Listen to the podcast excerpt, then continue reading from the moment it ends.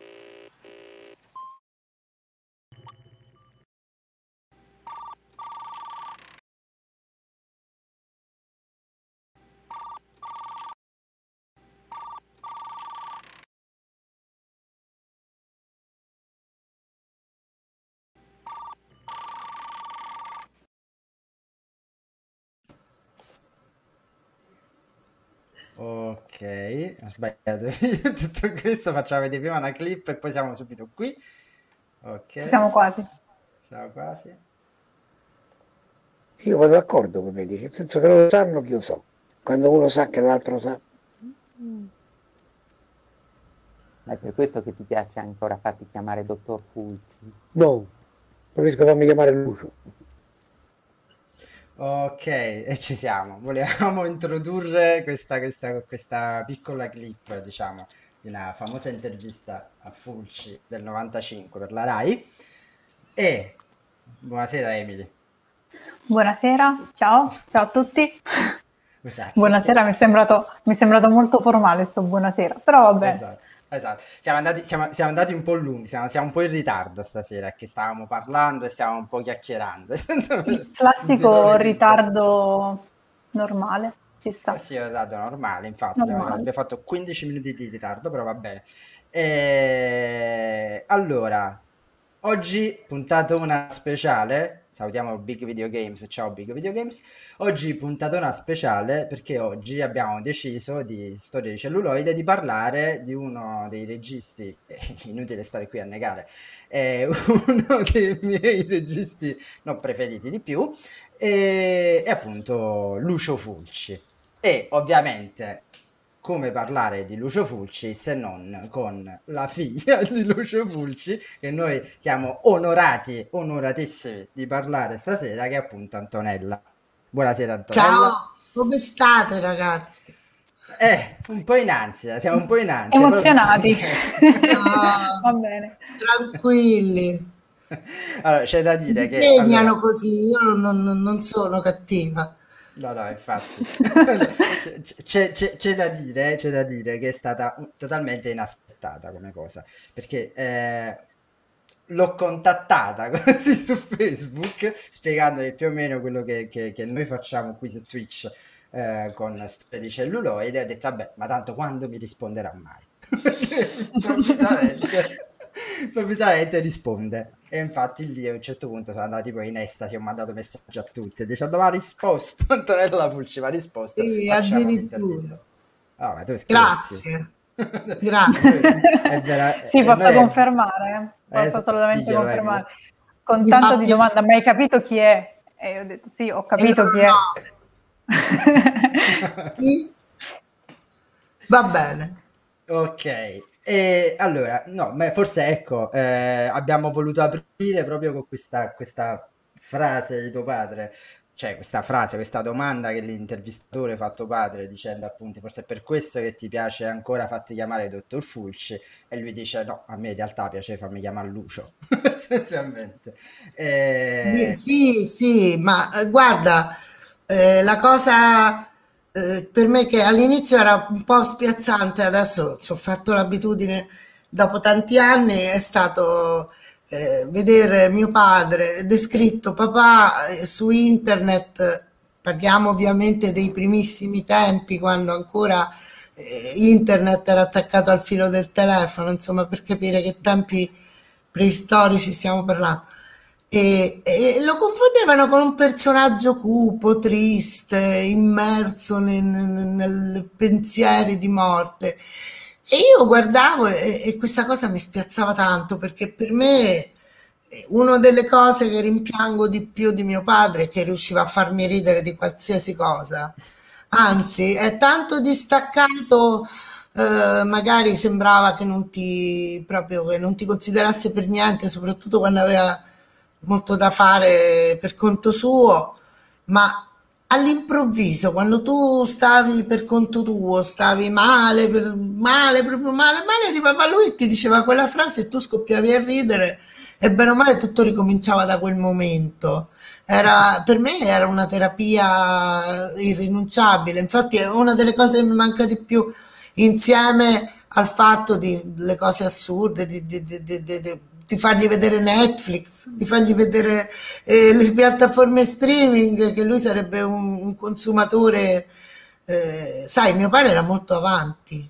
no, Eh, quindi come beh, vede, dici che gli sarebbe piaciuto molto probabilmente moltissimo, no, moltissimo. Lui era abbastanza eh, pi- pantofolaio, se vogliamo chiamarlo così, classica persona che nella vita ha fatto di tutto e a un certo punto l'unica cosa che gli va di fare è starsene tranquillo a guardare il milionesimo film per la centomilionesima volta a casa. E, e, quindi posso immaginare che cosa avrebbe fatto con tutta questa disponibilità, prima ancora delle piattaforme legali, eh, i film che circolavano, le cose più rare che non potevi vedere al cinema e che invece trovavi in rete, anche i social. Eh, mio padre sarebbe stato sicuramente il re dei social. Immagino le discussioni che avrebbe avuto sui social. Mamma, guarda, è stato uno spettacolo continuo proprio. E quindi lui era, proprio perché lui era proprio avanti, eh, sia secondo me in alcuni dei suoi film, perché la cosa oh, yeah. commovente di alcuni dei suoi film è che non hanno età se non, non, prendi dei riferimenti di oggetti, non so, non c'è il cellulare, esatto. o, insomma, le cose tecnologiche di oggi, ma in realtà non, non invecchiano benissimo i suoi film. Invecchiano magnificamente, no? Magnificamente, infatti, ma anche film per esempio, prendiamo un film come eh, Una lucertola con la pelle di donna, che è molto. Io ho preso questo esempio perché quello è parecchio collocato in un ambiente, in una situazione, ma allo stesso tempo.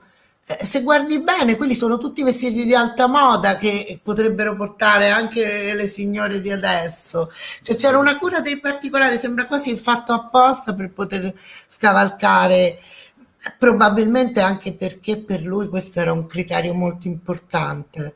Prendiamo ad esempio mio padre, Franco e Ciccio. Prendiamo un esempio eclatante. Mio padre diceva sempre, quando Franco e Ciccio non erano considerati da nessuno e chi vedeva i loro film quasi si vergognava di averli visti. Mio padre diceva, questi rimarranno nella storia. Quel film là, il film del momento, eh, Strauss, Anna, cioè quello non arriva a Lugano.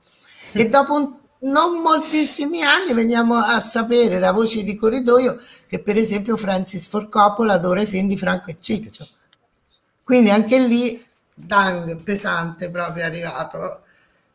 E, e, poi lui adorava la tecnologia, lui, era, lui giocava col computer quando c'erano ancora i floppy disk, lui è riuscito purtroppo, si è perso appunto la rete che sarebbe stata la, proprio la, la sua consacrazione, diciamo, la gente si sarebbe reso conto che lui di cupo proprio non aveva no, niente. niente. esatto. Zero proprio, sarebbero rimasti delusi molti i morbosi fan dell'horror di una volta, perché adesso siamo tutti un pochino attempati e ci siamo tranquillizzati.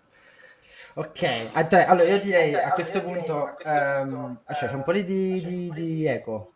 Di, Stai, sì, di ritorno. Di un po' di ritorno. Mi senti? Ok, ok, perfetto, adesso è sparito. Va bene? Oh, sì, tutto perfetto. Okay. Eh, no, dicevo, allora, per chi non conosce, cosa impossibile, però chi non conosce tuo padre, io direi appunto di fare una piccola panoramica su chi è effettivamente Lucio Fulci. A proposito, se qualcuno in chat ha delle domande da fare ad Antonella o in generale chi vuole, siete liberissimi ovviamente di fare qualsiasi domanda vi passi per la testa. Ehm... Non proprio qualsiasi, diciamo. No, non proprio qualsiasi, ovviamente, ne, ne, nei limiti, insomma. Nei limiti della decenza, diciamo così. Ehm... Ok, chi è Lucio Fulci? Come, come, come, come entra nel cinema Lucio Fulci, Antonello? Da una parte per caso, da una parte era un'evoluzione naturale, perché dobbiamo considerare i tempi in cui è cresciuto mio padre de, durante la seconda guerra mondiale, era piccolo, eh, quando ha avuto l'età della ragione c'era questa ricostruzione praticamente il sogno di ogni ragazzo della sua età era quello di entrare, eh, avere un lavoro fisso, avere una famiglia, avere tutto questo e mentre mio padre invece fin da piccolo era eh, appassionato di jazz, eh, andava in giro con i pittori, che adesso saremmo tutti molto contenti, ma mia nonna, per mia nonna, lui andava in giro con i barboni. non con i pittori. Eh, insomma, era un po' diciamo un bohemien della sua epoca, sempre con, con, mia nonna a casa che gli preparava il pranzo, ovviamente. diciamo, era un bohemien un po' a memoria, un po' così. E, ehm, allora lui eh, inizia appunto inizia a fare mille cose e, e da quello che lui diceva stesso erano tutte cose che come gli altri per campare magari vendevano si aprivano il negozietto lui vendeva gli articoli, scriveva di jazz, prima ancora di, di arte, lui era molto mm. appassionato d'arte anche perché ci viveva. Praticamente i, i, pittori erano gli unici più scannati di lui e quindi vivevano tutti insieme. Mio padre ha diviso addirittura una di quelle leggendarie mansardine a Via Margutta con eh, Vespignani, che sembra una cosa molto... che erano amici d'infanzia che, che, sembra una cosa molto romantica, ma dice che era un buco fetente con uno sopra e uno sotto, e quelle cose che poi sono state colorate di rosa da, da, da, dal, dal, ricordo e sono stupende.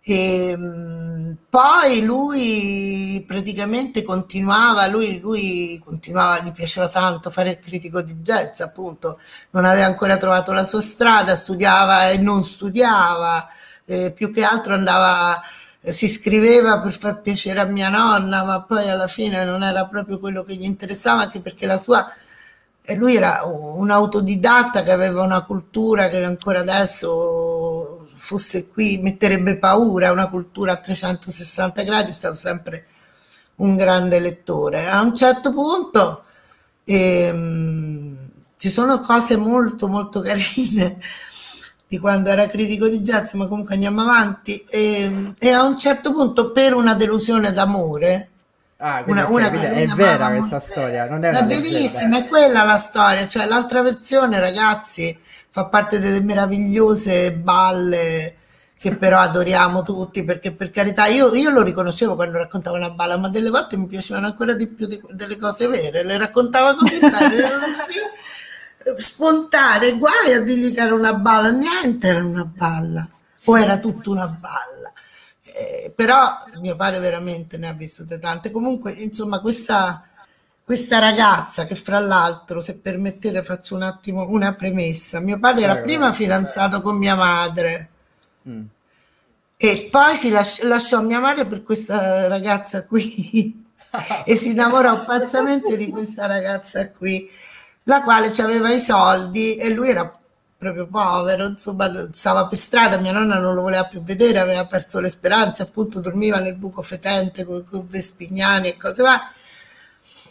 E, e, insomma, questa qui un giorno prende e lo molla, gli dice no perché tu non mi puoi dare un futuro. Quando lo raccontava papà era una storia proprio lacrimevole ancora, che lui c'era lui, poverino, con questa meggiera che gli dava del poveraccio e lui che vagava per Roma disperato, insomma, non sai, una storia di, di tutto rispetto. E lui lesse su un giornale, lui dice che lo trovò una volta, mi disse lo trovò a portare una volta su un autobus, però diciamo siamo lì, mm. che volevano le iscrizioni al centro sperimentale. Lui da cinefilo che amava tantissimo il cinema ha detto va bene, proviamo. E poi da lì che a quanto vedo anche il centro sperimentale era veramente una fucina pazzesca, cioè io sento dei nomi da brivido, sentivo da lui che studiavano lì, che sono andati avanti. Del, del, famoso esame finale con, con Visconti. Con Visconti, sì, che gli disse praticamente che lui su ossessione aveva copiato praticamente Jean Renoir esatto. e lui gli rispose lei è molto bravo No, comunque quella secondo me è vera. Io non posso quella testimoniare vera, perché non ero nata, perché io so di alcuni incontri fugaci con Visconti, magari non so a Cinecittà o, eh, e sono stati sempre molto cordiali, per cui anche il principe non era mm. uno che rivolgeva la parola a tutti, insomma, si vede che gli era simpatico. No, ma è una storia che torna spesso questa, anche in bocca a, a terze persone, che tutti erano convinti che Luchino Visconti lo avrebbe ammazzato, no? col, col, carattere che aveva Visconti. No, sai, il, il, vero uomo di cinema l'apprezza, eh, la persona intelligente come Visconti era, in un certo senso, forse sai, questo fatto tu mi hai beccato gliel'ha fatto diventare simpatico. Non c'era l'arroganza che vedi spesso, magari negli anni seguenti. Erano tutte persone appunto che uscivano da- dalle guerre, uscivano da, da- da questo cinema che l'hanno dovuto proprio ricostruire pezzo per pezzo e l'hanno fatto meravigliosamente. Soprattutto il fatto appunto di tutte le meravigliose commedie che hanno fatto, non solo Steno con papà, ma tutti. Guarda come, la- come, mm, il paese che usciva dalla tragedia, come aveva voglia di ridere e di, di scherzare su se stessi con una crudeltà che adesso non ci sarebbe permesso, una crudeltà gioiosa ovviamente, ma l'autocritica era fortissima in quei tempi. Verissimo, verissimo. Ci sono degli esempi, uno scritto anche da mio padre, che è Piccola Posta. Mm. Piccola Posta è il film classico che io parto come esempio, film che non si potrebbe mai rifare oggi, con Alberto Sordi che ha l'ospizio delle vecchiette che gli, gli suona lo xilofono in testa e fa cose incredibili e tu, tu ridi, ridi perché l'intento è quello, tu ridi. Non è una crudeltà, è un'iperbole, punto. E l'hai citato tu, in realtà uno dei, dei- dei primi registi con cui tuo padre ovviamente lavora, che fa da- l'aiuto regista, giusto? È proprio Steno, Sceneggiatore sì, sceneggiatore e aiuto regista. Sceneggiatore aiuto regista, con i, mm, ah, dove conosce in realtà ecco, eh, Totò, quindi comincia a fare i primi film con appunto Steno, Totò, Eh, mi viene da pensare a ehm, Totò a colori addirittura, se non sbaglio, nella famosa Sì. scena del treno dove c'è un cameo di tuo padre, che fa il Sì, c'è mio padre che dove... bussa dal vagone a fianco e dice non, Esatto, si, non riesco a dormire durante trombetta esatto. in bocca. E ti fa capire quanto erano artigianali queste cose, perché è storia che tutto quel pezzo Totò l'ha inventato sul posto, come il Sì. 90%. Credo che lavorare, mio padre diceva che lavorare con lui non era lavorare, te ne potevi anche andare via. Bastava mettere la macchina, anche quando non ci vedeva lui il segno lo vedeva, andava lì e faceva tutto da solo. Queste sono le meraviglie che devono rimanere. Ma invece io, io sono molto curioso invece del rapporto appunto con, con tuo padre Steno, eh, Ah, il comunque... rapporto, allora, tu devi considerare che mio padre era orfano di padre e Mm, mia nonna era una personalità dominante. Steno, eh, dai racconti di mio padre, io non ho avuto mai l'onore di incontrarlo, era una persona molto mite, un genio mite, una persona che aveva una bella famiglia, era affettuoso e, e- e per papà era la figura paterna, la figura, l'unica figura che lui ha riconosciuto come padre. Tanto è vero che molti anni dopo, io, per ricordarmelo, ero adolescente, quindi era metà anni 70. mm, Una volta io risposi al telefono e un signore mi- gentile mi disse, se mi chiese di parlare con papà e mi disse, io andai a chiamarlo, papà, chi è? Gli faccio esterno. Mio padre sembrava un bambino di 5 anni, ha preso il telefono e faceva sì, certo, grazie, era commosso. Eh, erano tantissimi anni che non si sentivano e non ho idea neanche che cosa si fossero detti, non credo fosse, fosse solo un saluto. E, per lui e, mio padre lo ricordo ancora di averlo visto completamente diverso da tutto il resto. Eh, era suo padre e in più sono convinta che ci fosse una bellissima comunione mentale perché eh, hanno scritto delle storie veramente di un la non erano non segui- libere, delle, delle storie con una grande libertà di pensiero e, e- e davvero avanti per quei tempi. Tanto è vero che ancora oggi appunto ci divertiamo a guardarle senza neanche la nostalgia. Ti ricordo un'americana a Roma con Alberto Sordi, eh, eh, Eh, certo, certo. di ro- Ma robetta, poi diciamo. nascevano questi film da delle cose eh, veramente così, eh, tipo Piccola Posta, eh, successe che loro era un film, eh, st- so- ehm, era nato per essere episodi proprio su questa piccola posta dell'amore. E con De Filippo, eccetera. Poi a un certo punto il produttore disse: Noi abbiamo sordi sotto contratto e, e libero, che cosa gli facciamo fare? In quel momento mio padre e Stano stavano leggendo il giornale e c'era la notizia di uno che l'avevano arrestato perché aveva un ospizio dove maltrattava delle signore anziane e loro co- gli è, mi ha detto una specie di telepatia dice ma facciamogli fare uno che ha l'ospizio che maltratta le vecchiette per e in realtà quel film poi si ricorda particolarmente per quello come, come l'americano a Roma. L'americano a Roma è un intreccio tra il pittore Mimmo Rotella e il macchinista Blackie Norton.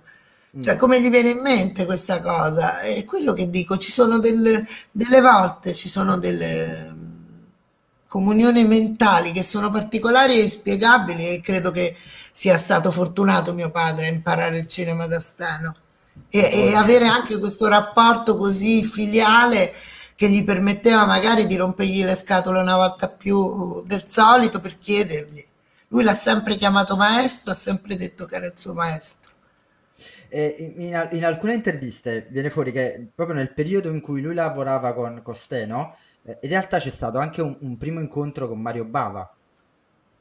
Sì, eh, sicuramente, ma Mario Bava credo che facesse il direttore della fotografia anche a quel tempo, sì, sì. oppure addirittura faceva solo il direttore della... Loro erano amici, io ho, ho questa famosa foto di lui con Mario Bava che si danno un bacio sulla guancia esatto. e a vedere la faccia si vede che erano due amici, non era una... Vorrei chiarire a tutti che il mio, il mio, il mio sfondo del è stato il mio sfondo del PC per parecchio tempo quella foto. Quindi... Sì, ti dimostra, infatti, ti dimostra il rapporto che avevano. Anche lui descritto come un uomo mitissimo e un genio. Lui, lui, lui diceva è un genio della fotografia assoluto.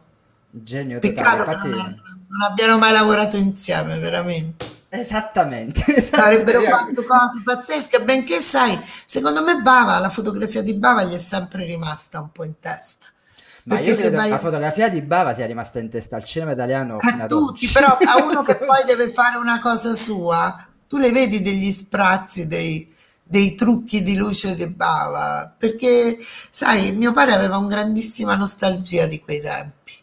Vero. Ma non era tanto, sai, come quando si dice te lo ricordi perché eri giovane, no? Mm. Veramente da quello che ho sentito io e dai racconti, il cinema si deve fare in un certo modo esatto. per poter rimanere.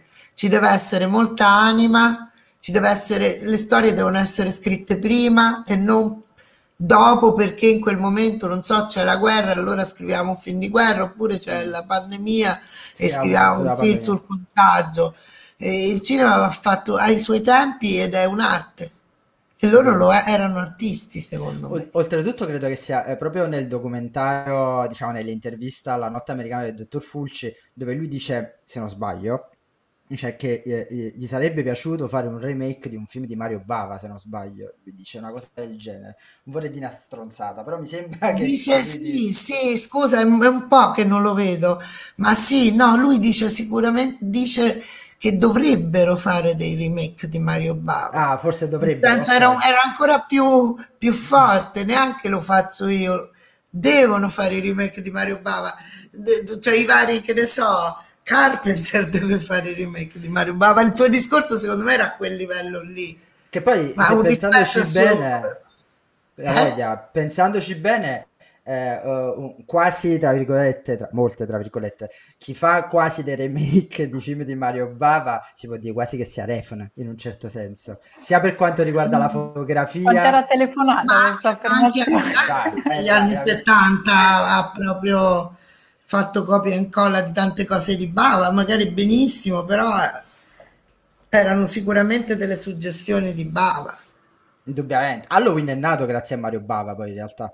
Halloween è nato, vedi, è bello quando un capolavoro ne crea un altro che poi ne crea altri mille. Questo esatto. secondo me è la dimostrazione di, di una cosa che funziona.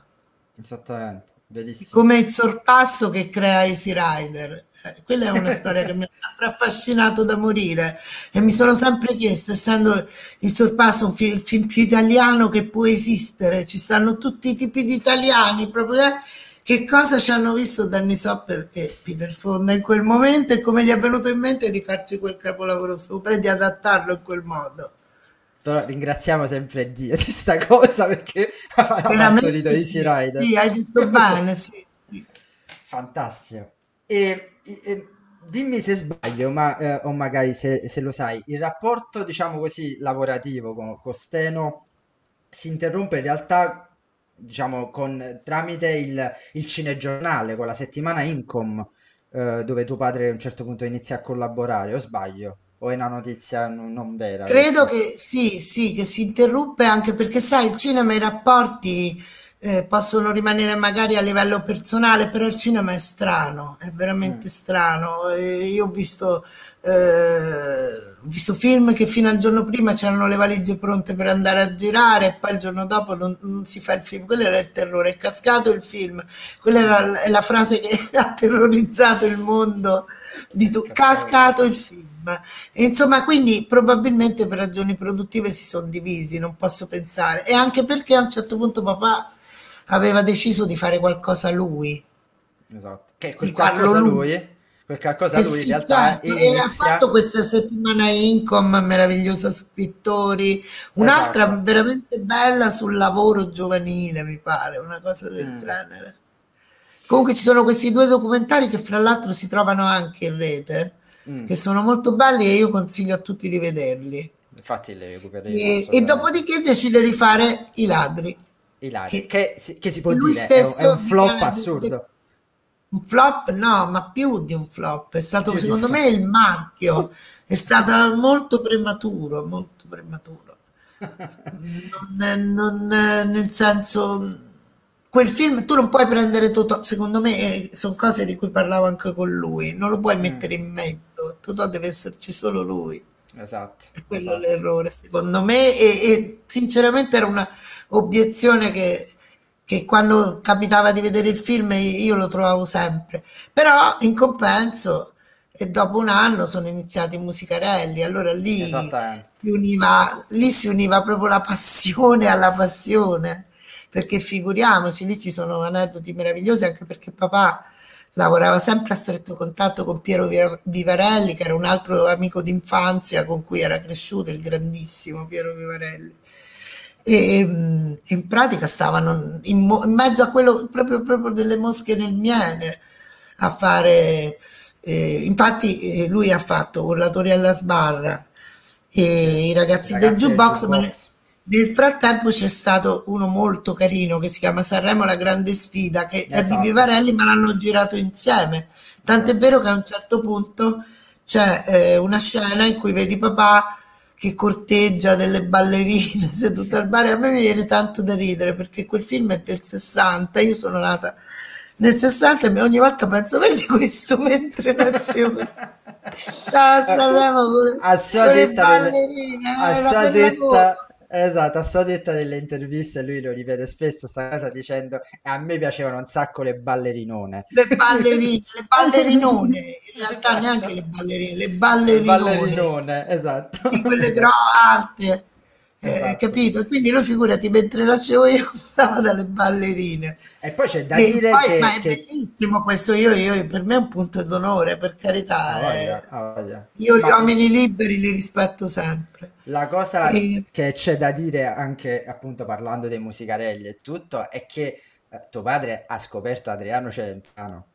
Sì, Sì, lui e sono Vivarelli, dividiamo Via sempre Vivarelli. il merito con Vivarelli oh, in quegli anni. Erano pure loro, erano una bella coppia, sinceramente. Ma no, perché dice che dove loro cercavano un, eh, un imitatore di Jerry Lewis, in Mm. realtà. E un imitatore di e gli dissero c'è questo eh, orologiaio di un paese vicino Milano. Milano. Eh, ok, sì. Sì, però era di un paese lì vicino, comunque vabbè, diciamo di, di Milano. E arrivò questo e questo subito, figuriamoci, due orecchie eh, vulcaniane come il papà e Vivarelli, come non, non hanno intuito subito che questo qui era qualcuno. Poi c'era anche il tuo bacio è come un rock. Sì, e infatti loro scrivevano queste cose, cosine così, che in realtà sono cose davvero che forse io appunto conoscendo papà e sentendo il testo immagino come l'hanno scritta, canticchiandola fra di loro, prendendosi in giro. Eh, una Però cosa molto pensa, interessante, però pensa anche c'è... allo stesso tempo, Sì, per farti capire quanto anche una cosa goliardica, che poi ha avuto uno sfogo, però lì per lì nata così tra, tra amici, avesse una, una- un sottotesto professionale. Dunque, molti, molti anni dopo, un mio carissimo amico, che ora non c'è più, Ernesto De Pascale, che era uno studioso di, di musica, era com- insomma un, un grande, mi chiese di, se poteva avere lo spartito di eh, Il tuo bacio è come un rock. Lo conobbi così.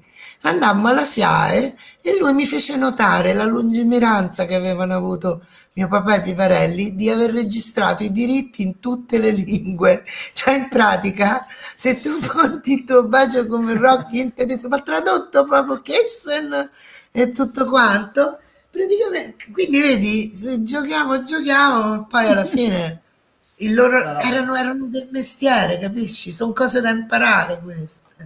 E oltretutto è nel, nel- nel- credo che era in um, o Urla- no, forse i ragazzi del jukebox, dove per la prima volta Mina e Celentano insieme nello stesso frame. Oltretutto, Assolutamente, assolutamente. Mm, mai accaduto né prima Ma, né ma- dopo, ma quello era rock and roll, non era, quello che vedi nel film non è molto distante dalla, dalla realtà, perché in realtà quello era rock and roll e al tempo il pregiudizio andava addirittura oltre il discorso del colore della pelle, cioè c'era la musica che non si doveva ascoltare, quindi le storie, anzi loro sono piuttosto edulcorate.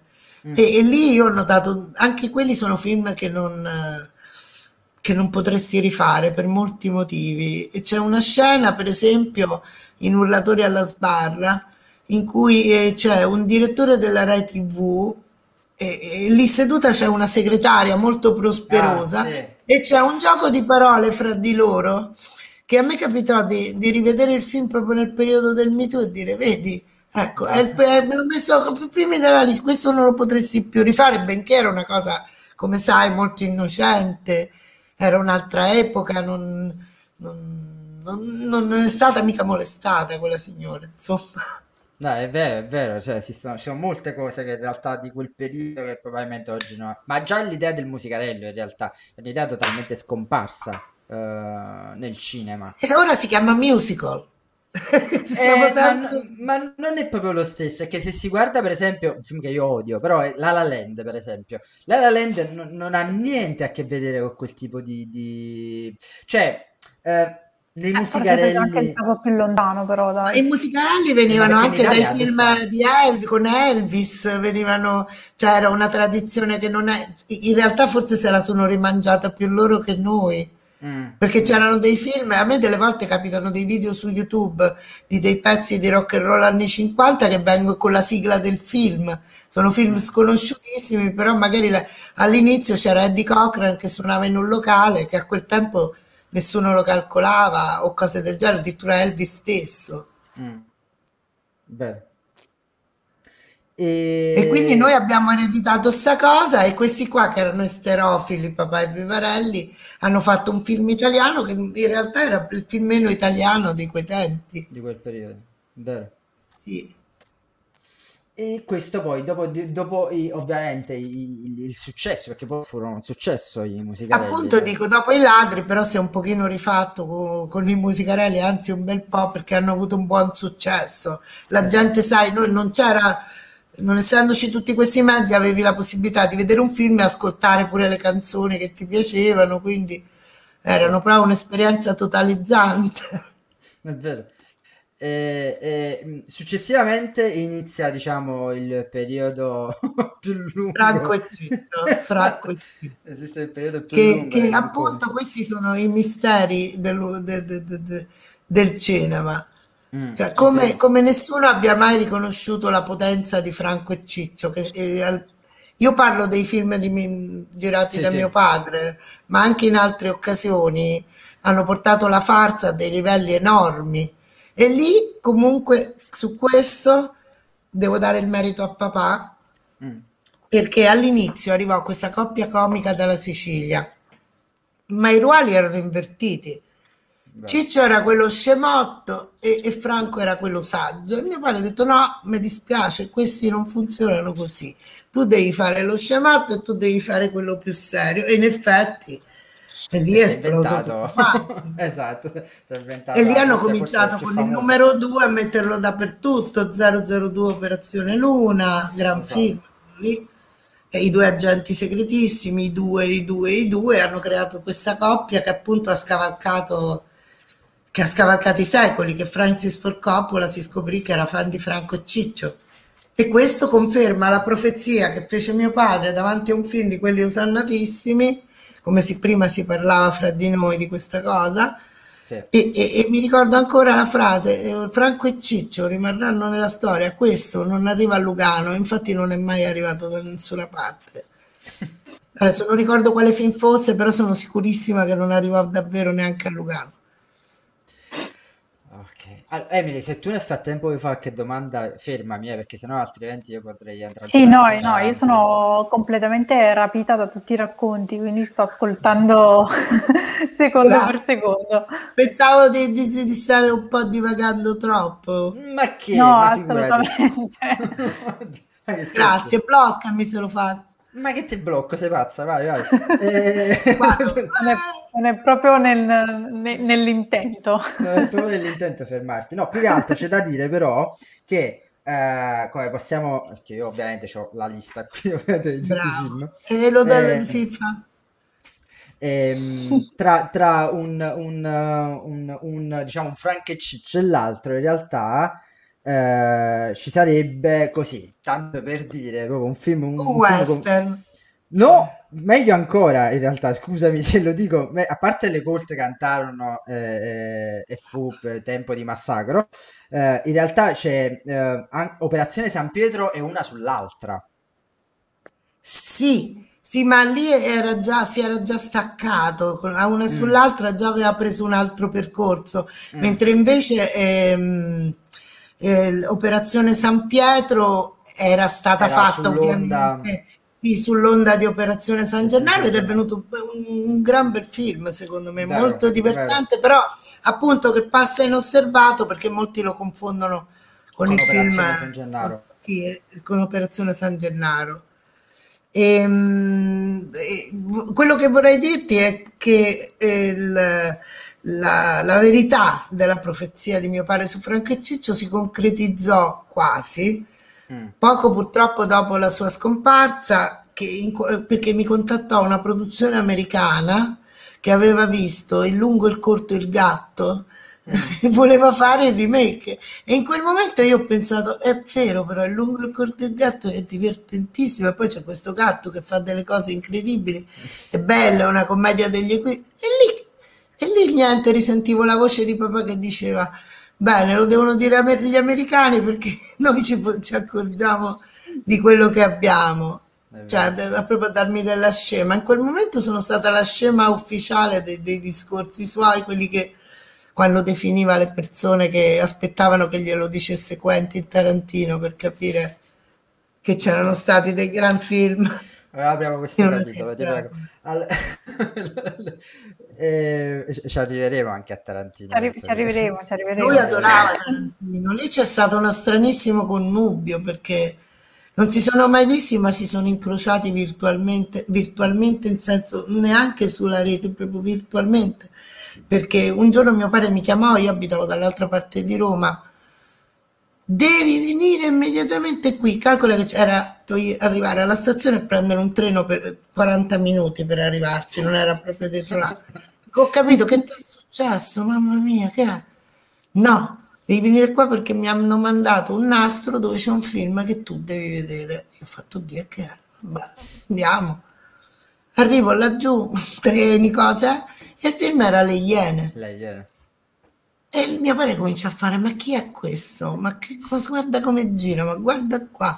Ah, ma guarda quando mette eh, il super sound degli anni 70, è impazzito questo super sound degli anni 70. Insomma, da quel giorno in poi non si parlava altro che di chi era questo Quentin Tarantino. Ti devo far notare che a quel tempo non si sapeva manco che faccia avesse Vero, vero. questo signore. E Le Iene Era era un il film 92, nicchia. se non sbaglio.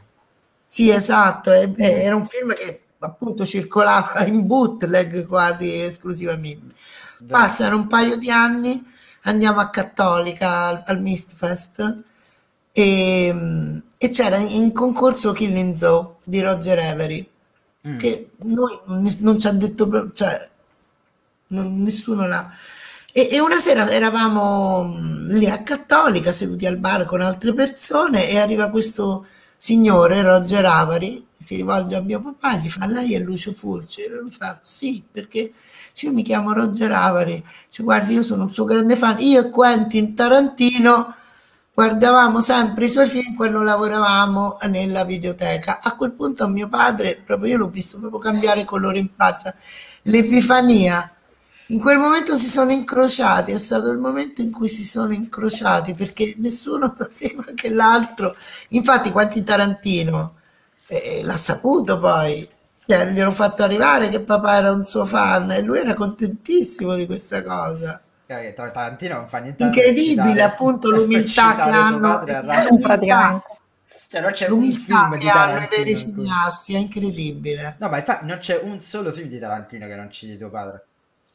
Ah, sì, in un certo modo, ma lui ha questa genialità che riesce veramente a rubare a man bassa, perché nel suo Esatto. caso è rubare e non dare mai credito a meno che non lo riconosci tu. Però eh, lui è, secondo me l'Andy Warhol del cinema, cioè lui prende eh, i frammenti di vita e ne crea un'altra, per quella, è quella la sua grandezza, e lo fa talmente senza pudore, senza, come dire, senza scrupoli eh, solo per il, per il puro piacere di mostrarli che nessuno gli dirà mai, ma neanche se non fosse Quentin Tarantino, non gli potresti mai dire di no, potresti solo amare e dirgli rubami quello che vuoi Esatto. e mettilo dove vuoi. Penso che mio padre l'avrebbe messa così. Vero. Anche perché lui Guarda usa- che mio padre se non avesse ragionato così sarebbe stato ricco sfondato, avrebbe fatto 300 film che non gli pi- piacevano, lui sarebbe stato molto contento. Anche perché Tarantino ruba più o meno a- fra i tanti ovviamente italiani, ma gli piace proprio rubare tipo a, a 3-4 persone in Italia. Cioè tuo padre, Bava e, e qualche volta anche Soavi. Qualche volta anche In realtà, Soavi. secondo me, a Quentin eh, qualunque cosa sia italiana gli piace, Vai, va bene o perlomeno la tollera, ha una specie di idolatria per il cinema italiano, è, assoluto in quel senso. Però certo, a me la prima volta che l'ho incontrato mi guarda e mi fa tuo padre era un maestro, ma era sincero. E questo è il bello, non era una frase di circostanza. Mm. Quell'uomo ha gli occhi più buoni che puoi immaginare, per cui proprio si vede, gli brillavano, non vedeva l'ora di dirla sta cosa. E a me ha commosso, me l'hanno detto anche altre persone, per carità, non sto dicendo che è l'unico, però lui mi ha colpito più di tutti perché mi sembrava che me lo dicesse Tarantino e allo stesso tempo un ragazzino di 15 anni meraviglioso che andava al cinema a vedere un suo film. Che tra parentesi poi è la stessa persona. Cioè nel senso Esatto, di- di lui è, lui è un dodicenne con i genitori in vacanza. Esattamente, esattamente. Eh, ovviamente abbiamo citato una sull'altra che eh, a- a- eh, credo che, se ricordo bene, a detta di tuo padre era mm, un, quasi, tra virgolette, un film hitchcockiano, volendo.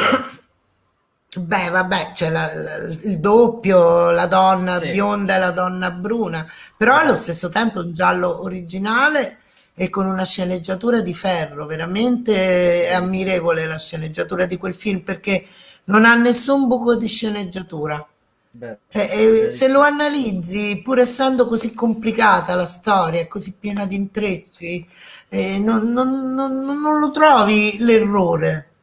È stata una sceneggiatura, da quello che so, molto molto sofferta, cioè perlomeno da quello che so, fino a un certo punto lui e Gianviti ci sono arrivati eh, tranquillamente. Poi c'era questo problema del finale, Mm. che a quel punto erano incastrati. Non sapevano come andare avanti e c'è quello splendido finale, secondo me anche lì Fantastico. meccanicissimo, che non ci saresti mai arrivato, cioè lo sapevi, un pochino avevi intuito come erano le cose, però non capivi il perché. E quel momento ti svela tutto il perché e allo stesso tempo gli permette di citare Io non voglio morire, che è uno dei film che lui amava più al mondo, con la macchina che si alza sul carcere e capisci che è solo una storia fra le tante. Fantastico, è un film magnifico una sull'altra. Eh, oltre ad essere avantissimo nel- per i tempi. Eh, Sì, vedi, infatti lui era veramente avanti, anche una sull'altra. È un po' datato per tante cose, però non è un film vecchio.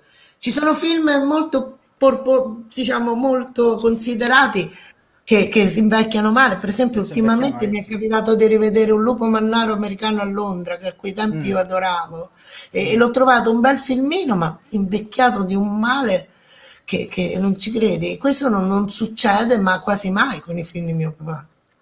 Eh beh, le- eh, sì, anche perché poi si, si inter- si- si capisce che a Landis in realtà interessava molto di più poi la, alla fine la trasformazione lupo mannaro più che il tutto il resto. Sì, l'effetto speciale, a quei tempi dovevi competere con Michael Jackson, con quello e con quell'altro, capisci? Una lotta fra dive. Esatto.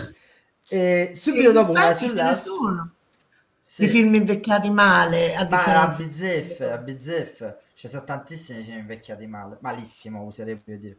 Eh, io direi che forse uno dei film più invecchiati male dell'ultimo periodo, non so perché mi viene adesso, magari è una stronzata, è La Passione di Cristo. Credo sia un film invecchiato Io ho detestato fin dal primo momento. Eh, Io l'ho trovato un porno per monache. Eh, sai, sfondi Ma almeno abbiate il coraggio di dirlo, Esatto, di dirlo, esatto, da mettere su YouPorn sezione monache. Si sono divertite moltissimo a vederlo. E, e- e mi ricordo anche la citazione, la citazione la- la, ehm, il commento del Papa all'epoca, che era ancora Wojtyła, se non sbaglio, e diceva: Sì. è, è stato proprio così. Ma tu che cazzo? E tu che ne sai? sai? È stato così. Lui che era lì, eh. Ma guarda, è assurdo, è, è andata così. Ma che cazzo dici? Vabbè. Ehm, parlando di cose Diciamo serie, che quell'idea di, di- di questo uomo buono che dava tutto al prossimo e predicava sì, l'amore è stata un po' snaturata negli anni per arrivare a un film così vuoto e così privo di qualunque Vabbè, empatia anche per questo povero Cristo veramente. In È confronto. Gesù Cristo per stare Vangelo. Allora, io preferisco una vita meglio. Ma è, molto un- meglio. è uno dei film della mia vita, però voglio dire, a livello di ricostruzione storica è molto più fedele. Ah, voglia, sì, indubbiamente. Ma quello è forse eh, l'ultima tentazione di Cristo di Martin È Scorsese. magnifico, Eh, però quella è una sua interpretazione anche molto vicina a quello che una persona cosciente e non bigotta Esatto. può pensare di un grande personaggio come lui. E Come con un grande David, e con un grande David Bowie nei panni del- di, di sempre, Pilato. sempre, fa Ponzio Pilato e meglio Esatto. di lui non c'è solo un Ponzio Pilato. Esatto. Ehm, E, si arriva inevitabilmente a 69 con, si può dire, l'altro flop in realtà. Più che flop, forse il film più ammazzato dalla critica, che è Beatrice Cenci. Il suo film preferito, fra le altre Il suo cose, film è preferito, anche il mio. È Esatto. anche il mio, è tra, tra i due preferiti che ho. E Beatrice Cenci è un film che io insisto è, è di una modernità incredibile. Ha raccontato la storia con una grandissima precisione storica, perché anche lì non ci sono errori di narrazione, ma allo stesso tempo, se ci fai caso, la storia, il racconto pieno di flashback, flash forward, va avanti e indietro. Io penso che rivedendolo dopo tantissimi anni mi ha fatto pensare alla costruzione addirittura di Pulp Fiction. Cioè questo andare avanti, indietro, che allo stesso tempo però la storia diventa circolare. E poi effettivamente è un film che rimane, secondo me, perché rimane la storia di Beatrice. La storia di Beatrice Cenci, se paradossalmente è quella più aderente alla realtà odierna, cioè adesso Beatrice Cenci farebbe un notizione sulla copertina di un giornale di gossip, mettiamo che l'avessero giustiziata in chissà quale paese per lo stesso reato, starebbe su tutti, tutte le copertine. Quindi eh, io credo che comunque le, le persone che amano veramente questo mestiere, eh, abbiano voluto proprio anche in un certo senso volutamente, appunto, scusa il, il gioco di parole, eh, volutamente affrontare dei temi che non finissero il giorno dopo. Cioè, forse hanno pensato anche a quello che a, a, alla gente, a, al futuro, a quello che volevano lasciare. E questa è la differenza. Secondo me tutte queste cose loro l'hanno fatte più che altro per lasciarle e per mostrarle queste cose qui, oltre che per ragioni molto più triviali.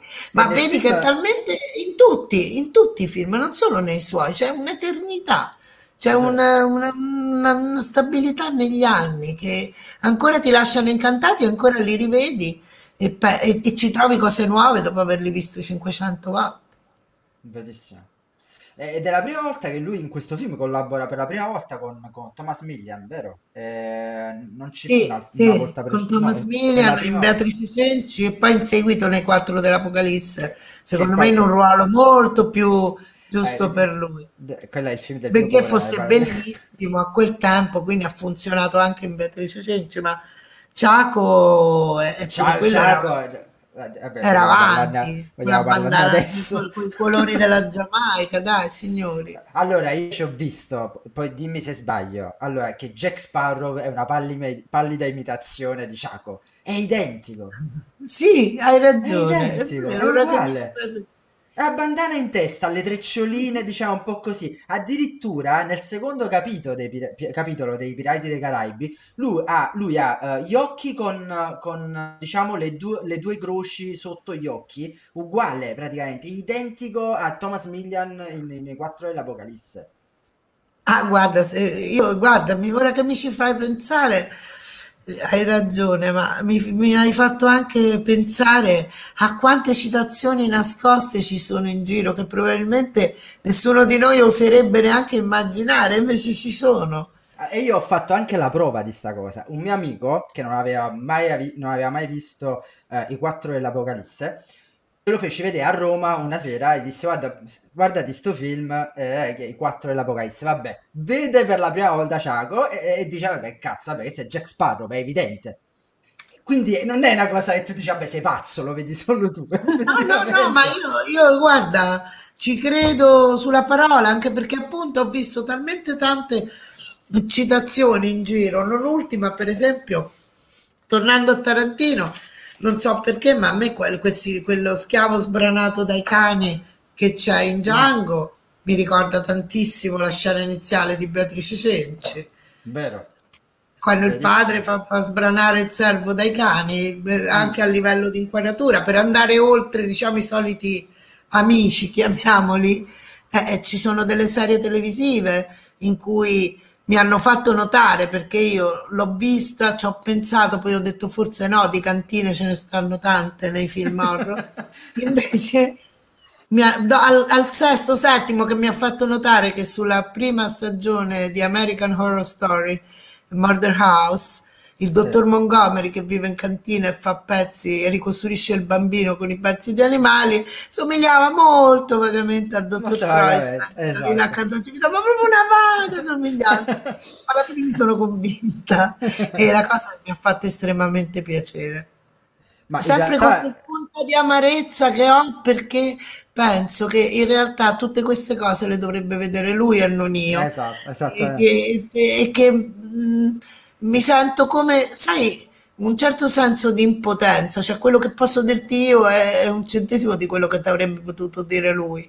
E mi dispiace Da- tanto di averlo intercettato io l'esplosione di mio padre a livello mondiale e, e lui ha fatto appena in tempo a, a sentirne l'odore.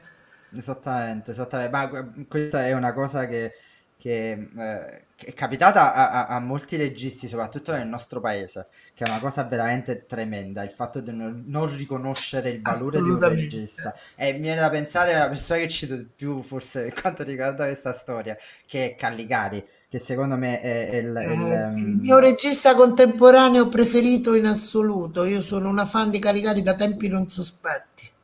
Quindi è veramente è con la famosa frase di Caligari che diceva sarò lo stronzo che è morto facendo soltanto due film in carriera. Tre film. Eh, Ed è anche sì. questo, sai, il, il- Caligari è molto complesso perché guard- guardando in realtà uno di questi tre film ti viene automatico riflettere non solo su quello che ha fatto, ma anche su quello che non ha fatto e che avrebbe potuto fare. A me è capitato di avere anche con altre persone che eravamo d'accordo che la- dopo tre scene di Gomorra tu dici ma perché non hanno chiamato Caligari a fare Gomorra la serie? Oppure anche romanzo criminale, ma perché hanno chiamato questo lì, ma che è straordinario, per carità, nessuno dice niente, ma pensa se ci fosse stato Caligari. Mi è capitato più di una volta di vederlo Caligari e quindi ti viene... È una storia mo- che poi alla fine non ha fatto film, però sarebbe l'ideale per raccontare il cinema, la storia di Caligari. Cioè la, la vera faccia del cinema quella fatta di antipatie momentanee, di telefonate perse, di occasioni perse, quello mi è antipatico, quello non è amico di quell'altro. E il cinema questo è. Molti di questi bellissimi film di cui parliamo sono nati da queste cose qui. Infatti sì. Ed è bene metterselo in testa per chi vuole affrontare questo mestiere. E quindi parlando di Beatrice Cenci, eh, è, è- è la critica che lo distrugge. Non tanto Ma più che altro non credo che abbia avuto una grande distribuzione, poi il tema non era veramente molto piacevole appunto per la critica e soprattutto per la censura, Mm, perché eh, non dimentichiamo che la- eh, noi abbiamo avuto de- de- delle forbici enormi che si sono avventate sui film, non passava praticamente nulla, sì. nulla Tuo padre, passare. tuo- tuo padre lo definisce in un'intervista un, un- un horror storico. Lo è, lo è, però c'è dietro questo sotto, questa cosa, questa umanità, questa, questa empatia verso questa ragazza che in realtà poi la storia rimane un mistero, però tutti noi gli vogliamo tutti bene a Beatrice. Vero. Riesce a volergli comunque tanto tanto bene, a odiare suo padre, a partecipare a una storia che ha 600 anni come se fosse successa adesso. Un grande film che io penso è un pensiero molto fugace da cui si potrebbe trarre una bellissima miniserie, adesso che ci sono tutte queste miniserie storiche. Per esempio, anni fa uscì una bellissima serie sui Borgia che era però Sì. non era i Borgia girato dagli americani, Mm, ah, ok. era i Borgia girato dagli europei, che anche lì ci ho visto parecchi echi di Beatrice Cenci, ma più che altro il racconto. Mm, Schietto, amaro, senza glorificare nessuno e senza sputtanare nessuno, umanizzare dei personaggi storici al punto di sentirli vicino a te. E Beatrice Cenci proprio questo è. Per quello penso che Beatrice Cenci meriterebbe di essere rivisto in qualsiasi forma nella sua, nel racconto di papà. verissimo, verissimo. Infatti lo consigliamo a tutti, assolutamente recuperatelo perché è un film fantastico. Fantastico e modernissimo. è modernissimo, con, con- anche con, viene voglia di citarlo, perché giustamente con grande George Wilson nel- nel- George Wilson era adorato da mio padre, tant'è vero che appunto George Wilson, che era quello che era, eh, era- ha accettato di fare anche Non si servizia un paperino e ti ripeto, Esatto. le simpatie andavano molto a simpatia a quel tempo. E tu mi citi Non si servizia un paperino. E, e quindi significa che praticamente siamo arrivati a- al periodo, diciamo così, giallo No, thriller. Esatto. E, e- e soprattutto in un periodo molto particolare perché è un periodo, diciamo così, per quasi, diciamo, le, le prime sfide con un altro famoso personaggio dell'epoca. Che... sì, uscivano in contemporanea in realtà.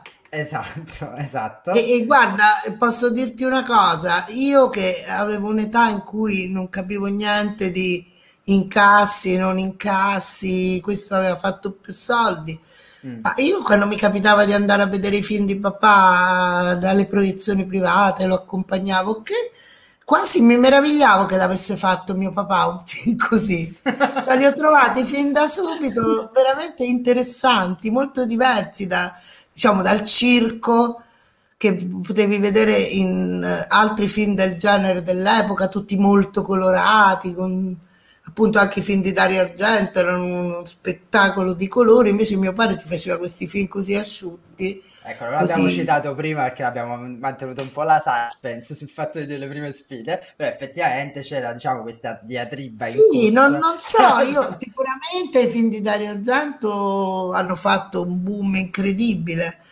ma vedi, le, alcuni film, compresi quelli suoi, sono, li apprezzi nel tempo più che al momento. Al momento, sai, erano film che uscivano nelle sale e duravano un tot, non duravano più di tanto, quindi mh, era difficile avere un'opinione comune su quei film. Tant'è vero che poi quando sono stati diffusi in modo esponenziale, eh, sono iniziati cioè ha avuto le sue soddisfazioni, ma mettiamola così. Mm. Anche perché poi ricordiamo che poi successivamente ovviamente hanno fatto, diciamo così, tra virgolette, pace, anche perché doveva diventare poi un, uno dei suoi, un, un suo produttore. Mm, poi Argento, diciamo che quella è stata un'operazione abbastanza commerciale. particolare. Non, sai, ci sono persone al mondo che non, come diciamo a Roma, non quagliano, cioè non c'è proprio verso di eh, ma c'è molta, diciamo, beneducazione, c'è, c'è tutto quello che vuoi, ma quel progetto non poteva finire bene, assolutamente. Noi ah, l'avevamo... No? Ma assolutamente no. No, non è tanto questo, è che era stata scritta una, una, sceneggiatura molto bella, mio padre aveva bisogno di cure, ma il produttore continuava a dire no, no, perché adesso si fa il film, adesso si fa il film, adesso si fa il film, mio padre non, non andava a curarsi e poi è morto. Adesso io al tempo me la presi molto perché ci vidi proprio mm, pensai perché non l'hanno lasciato perdere, avrebbe avuto altre occasioni, aveva avuto altre proposte anche dall'estero, mm. tante cose, ma lui si era incaponito che voleva fare questo perché lui doveva dimostrare che lui aveva stava male, però poteva ancora fare un film a ripensarci, probabilmente adesso non mi farei gli affari miei, cioè non, non ci penserei, non me la prenderei così male, non sprecherei tanto tempo mm. a pensare che quel film l'ha maledetto. Il cinema è così, certo. devi avere veramente una grossa corazza per affrontare certe situazioni. Ehm, adesso ah, vorrei far vedere questa cosa, questo, questo piccolo spezzone di, di, di eh, appunto di tuo padre da Corrado, dove proprio per chiarire questa cosa. Con Maurizio Merli. Esatto, dove lui proprio eh, eh, sì, esordisce, esordisce. Antipaticissimo papà in quel filmato. Ma non è vero, io, no, allora. io ogni volta che lo vedo penso, ma perché era così antipatico? Ma non è vero, io, io, a me sta molto più simpatico perché tuo padre Boh, tu ovviamente dirai che cazzo ne sai, lo conosco io, mica tu. Però io da, da, da no. fan, ecco, penso che tuo padre è proprio uno di quelli che pane a pane, vino al vino. Cioè, è, è quella la grandezza di tuo padre. E, sì, questo assolutamente, che, anzi, era il massimo del divertimento, se te lo poteva dire in faccia te lo diceva, guarda. E non c'erano mai misure. Personaggi così non ci sono più in Italia, non ci sono più. Sono non ci sono più, no, perché non gli, insegna, non gli lasciano più liberi di, di esserlo, non gli spiegano quanto sia bello esserlo e che, che cose appunto belle e durature puoi fare. Ah, Io non credo che molti film de, degli ultimi vent'anni rimarranno nella storia. Oppure magari che li rivedranno fra 50 anni, chissà con quali supporti, eh, con, con cose al cervello. Su questo Capito. hai veramente ragione, assolutamente. Vabbè, non la facciamo vedere perché tanto è una cosa inutile. Però comunque era perché diceva così, cioè semplicemente esordiva. Eh, lo so, no, va bene, sì. Esatto. Es- Come no, dicevamo prima, diceva... papà sta stando ad ascoltare, era un piacere assoluto. Esatto, sì. ah, perché esordisse poi dice, eh, mi, mi, fa piacere essere qui, guardarmi, rivedermi e vedere che sono più bello di argento. Questo mi dicendo. Vabbè, quell'altra battuta molto bella quando fa i registi amavano molto gli animali. Dice i registi horror amano molto gli animali. Bava amava i cani, Fred amava i cavalli, eh. Argento amava se stesso. stesso.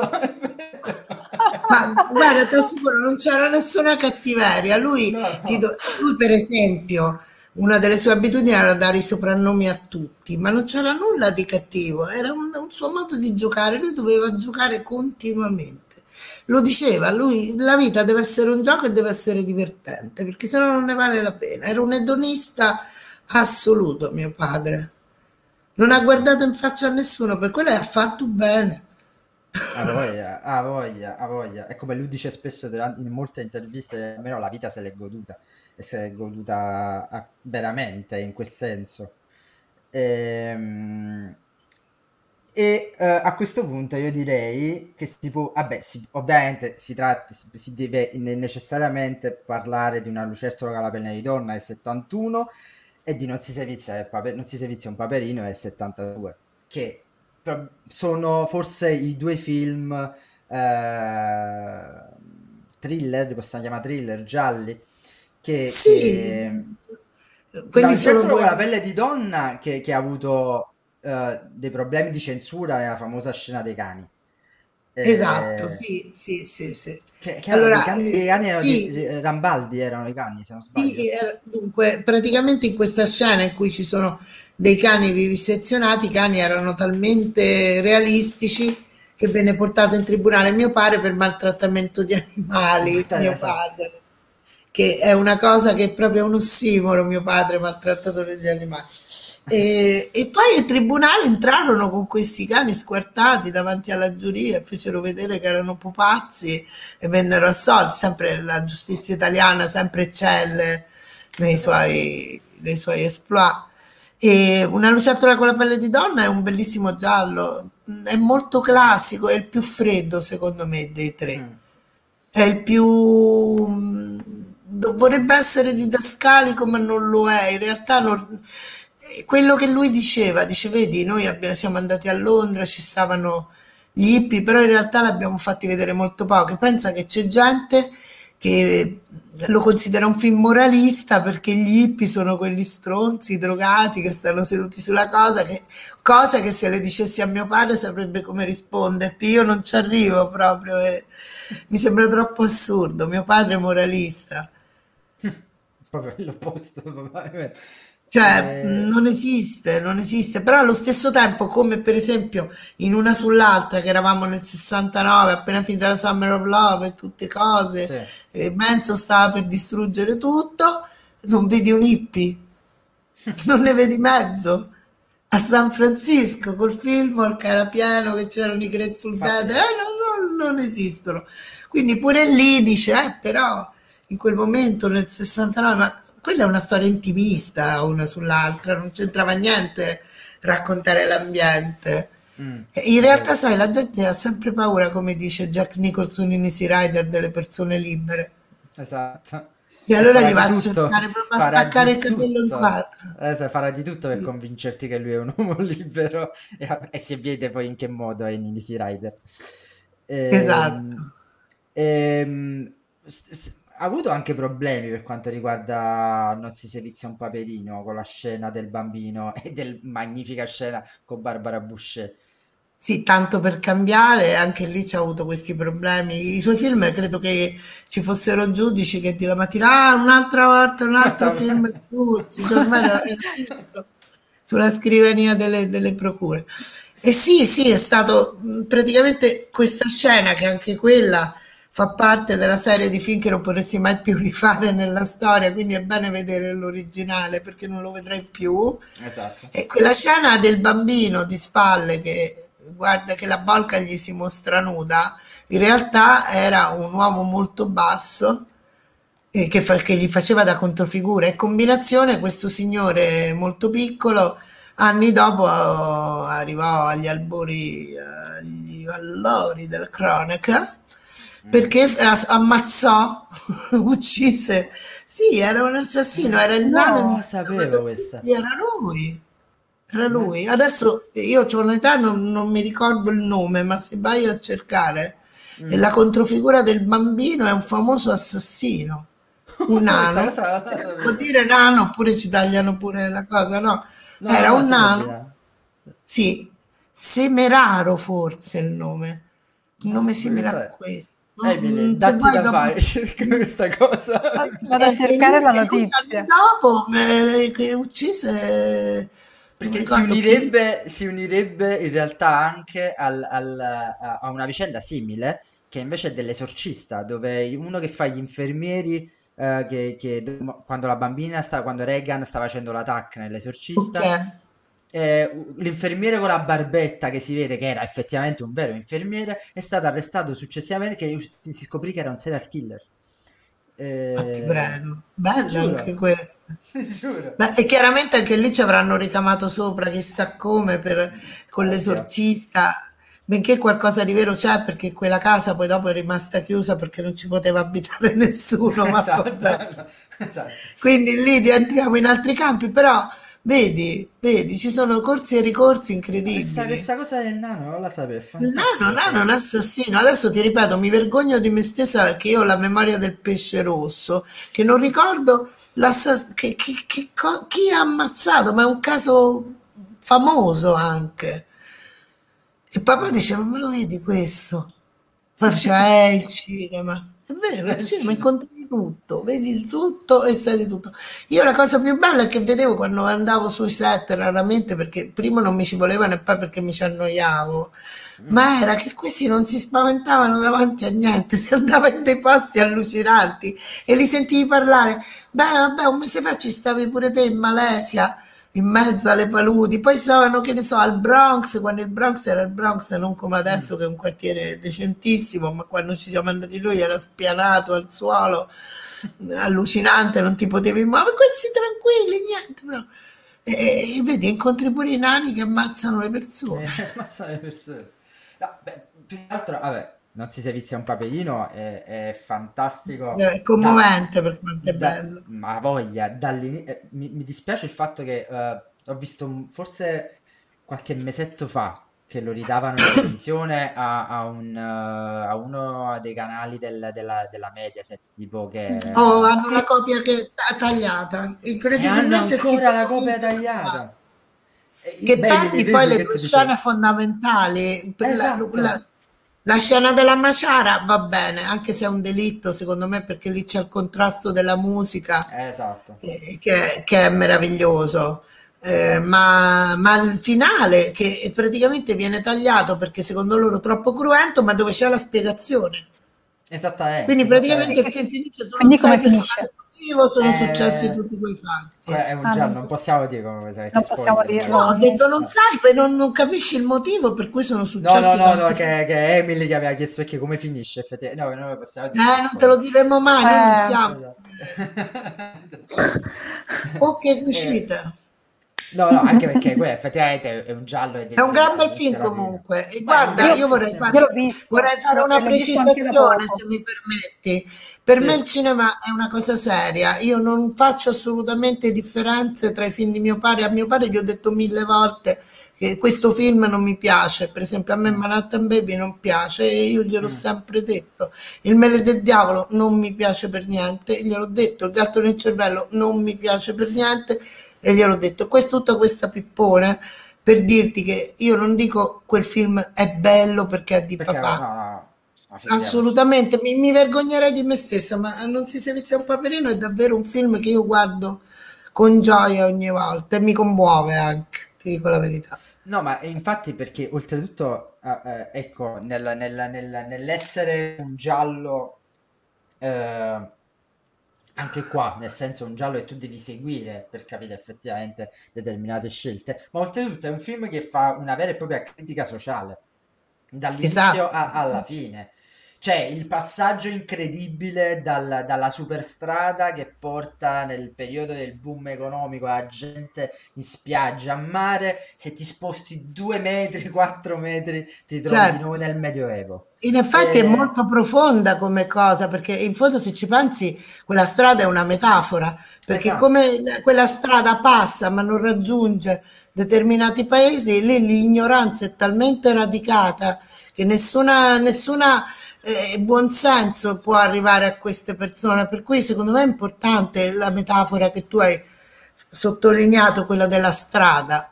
La strada è- la vedi tantissime volte durante il film, non so Esatto, se hai notato, esatto, anche dalle esatto. finestre.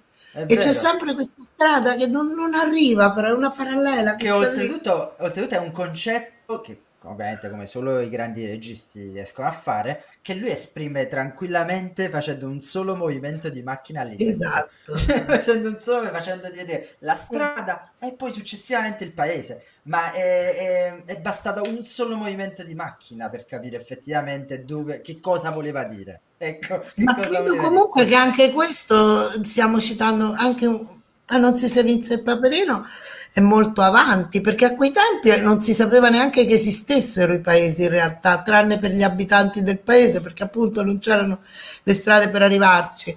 Adesso che abbiamo le strade per arrivare da tutte le parti, però l'ignoranza è rimasta sempre radicata, quell'autostrada non c'è mai arrivata, è l'autostrada del cervello a- Esatto. in certi posti che mantengono certe mentalità al nord come al sud, come a est e come a ovest. Capisci? C'è un Vero. bellissimo, secondo me, appunto, un bellissimo discorso sulla mente che non riesci ad aprire neanche, che nei secoli non aprirai mai certe Esattamente. menti. Infatti è fantastico. Eh, forse è l'unico infatti è uno di quei Scusa. film, mm, no, dicevo, secondo me è uno di quei film proprio che non è invecchiato, perché io l'ho visto per la prima volta un mese fa circa, ed effettivamente mi sembra molto attuale. E le realtà non, non sono molto diverse, ehm, perché in realtà è un concetto un po' più alto del paesino isolato, è proprio un, un isolamento Sì, ma è un mentale ed è molto attuale. È un film sull'ignoranza, infatti, cioè, Mhm. secondo me io azzarderei che è una chiave che qualcuno dovrebbe anche usare, anche perché ragazzi stiamo parlando di un genere che oggi è venerato, rispettato e tutto, ma a quei tempi anche questi erano film, diciamo, dozzinali, mentre invece nascondevano delle verità piuttosto importanti e piuttosto profonde. Bellissimo. E, e, vabbè, ovviamente bisogna anche citare, l'hai citata tu prima, la fantastica scena eh, dell'omicidio della Maciara con, con la canzone di Ornella Vanoni, dove ritorna anche la strada dove nessuno si ferma e c'è quel bellissimo sguardo tra la bambina e la Burkan.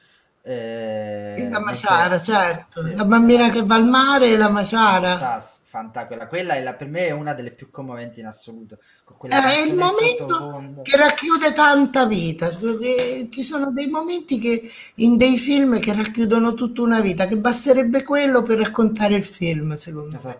Quando si scambiano lo sguardo la bambina e lei. Fanta- e oltretutto, e oltretutto c'è da dire che l'idea della radio come sottofondo all'intera scena, che poi sarà praticamente quasi l'inizio di in realtà di Le Iene, in un certo senso, tra Le Iene Sai che davvero anche, anche noi con papà, eh, il- la scena di, di Super Sound degli anni 70, Esatto.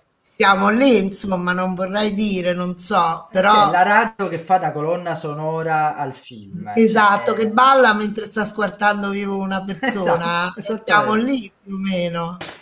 E, e poi lo sai una cosa curiosa di quella scena della Maciara? Che Mm. praticamente la trasmissione radiofonica eh, eh, eh, si chiamava Supersonic, Dischi a Match 2, esisteva veramente. Mm. Ma prima del- della canzone di Ornella Vanoni si sente una spe- un, un- un- un pezzo soul molto bello, molto forte, molto carino. E, e- e quel- quello lì, il, ehm, il musicista era uno che non c'entra niente, era Riccardo Cocciante. Io pure sono rimasta stupita perché andai a cercare che pezzo era Richard Cocciante e non so chi fossero, hai capito? Vedi le cose che scopri così. Ah, E pure sembra, sembra un pezzo di, di- di- di- io pensavo fosse di, di- di- di West Montgomery, una cosa così, invece era Cocciante, ragazzi. Cocciante. Incredibile, vero? Io Ma- pensavo addirittura che tu eri troppo giovane per conoscerlo, ma eh, te l'ho voluto dire lo stesso. No, no, vabbè. Eh, non possiamo far vedere la scena perché altrimenti Twitch, Twitch tu non lo sai, ma Twitch è tipo eh, la- è come se fosse, non lo so, è la Santa Inquisizione. Quindi qualsiasi cosa tu voglia fare con Twitch, se sente mezza canzone, Twitch ti blocca tutto. Ehm, Ah, sì, eh? Sì, sì, è drammatico. Vabbè, se non mi incazzo io, non si dovrebbero neanche Eh, no, eh, perché volevo far vedere proprio la scena che stavamo dicendo, ma eh, c'è la canzone della Vanoni, sicuro ci blocca la canzone della Vanoni. Che è Eh, bellissima che poi è quella bellissima. canzone, mamma mia, ancora adesso c'ha delle parole magnifiche. Vero, è fantastico. E detto, ok, abbiamo parlato di Non si servizia è un paperino, e io fa- c'è di mezzo Zanna Bianca e il ritorno di Zanna Bianca, che, che eh, Che sono stati la gioia della sua vita perché poteva lavorare coi es- cani. es- esattamente. E quei cani da Eh, slitta che tu dici, poveri cani da slitta, venivano trattati meglio di me. che lui dice, se non sbaglio, in Zanna Bianca sono sette i cani che... Sì, no, eh, no, i due, almeno io l'ho visto le riprese in Austria. In sì. Austria erano due, quello più grigio si chiamava Sasha e aveva dieci anni e quello veramente leggeva e scriveva. E poi quello un pochino più pastore tedesco nero si chiamava Jumbo, aveva tre anni ed erano tutte una favola. Sasha era un po' più tignoso, ma Jumbo era simpaticissimo. E poi ci stanno i cani da slitta, loro andranno a fare queste riprese, non so dove, mentre il film è stato girato in Austria. E quello sì, quello è stato il, il divertimento, ha avuto un successo enorme, però era un film anomalo ovviamente per lui. Molto anomalo, molto anomalo. Ma E nello stesso tempo ci ha messo un sacco di crudeltà in mezzo pure lì. Oltre Beh, che lavorava con Franco Nero e non hanno mai avuto un grande rapporto quei due. ah no? Ci fu il famoso momento in cui eh, Franco Nero ritardava e non arrivava sul set e non arrivava sul set neanche Arcifa col cane e mio padre si gira e fa andate a chiamare l'attore cane e il cane attore. Fantastico. Eh, E, e parlando appunto di, di- di Franco Nero, a questo punto non ci resta che citare, cosa che abbiamo già citato, però io lo amo sto film, ci posso fare niente. Io pure lo amo, ma lo ricordo pochissimo. I quattro dell'Apocalisse è uno Ah no, no, film... No, no, io no, parlavo no, dei quattro dell'Apocalisse. Nero. Fra... Lì c'è Fabio Testi. E lì c'è Fabio Testi, però parlava no, da, Franco da. Nero mi stavo perdendo col tempo di massacro. Ah, no, no, no, no, no, no, no. No, no, parlavo appunto di... di ah, di, di western, di, sì, Quattro dell'Apocalisse è fantastico, io che non amo il western mi piace moltissimo. Ecco, que- quello, quello è forse è, è uno di quei film, come tu dicevi prima, che qualcuno dovrebbe riprendere per farci qualcosa effettivamente di, eh, di nuovo e innovativo da quel punto di vista, perché i quattro dell'Apocalisse nel western è estremamente innovativo. È anomalo totalmente. In realtà Esatto. è un film on the road, se ci pensi, Quattro Sì, dell'Apocalisse, alla fine, più che western. Anche perché i personaggi, per i costumi, lei, va bene, è incinta, è una prostituta incinta, cioè ci- già siamo oltre ogni, esatto, ogni cosa. Poi ci sta il nero che parla con, con i con i morti, morti, pure lui vestito che sembra uscito da un film di Turner. Poi c'è Fabio Testi, vabbè, ok. Il E poi perfettino che abbiamo questo che sembra il musicista dei Wailers sul palco con. Bob Marley. Cioè, sembra veramente una- una- un fricchettone, una rockstar. Chaco è un personaggio di E Thomas. Smith è quella, questo è l'esempio massimo di quando, quando è che un film funziona, quando c'è l'antagonista che è una bomba. E Beh, più di lui non Chaco, Quello è il perfetto, demonio proprio. perfetto. E oltre, è perfetto perché le musiche sono fantastiche, perché penso, E lo sai credo, perché sono fantastiche?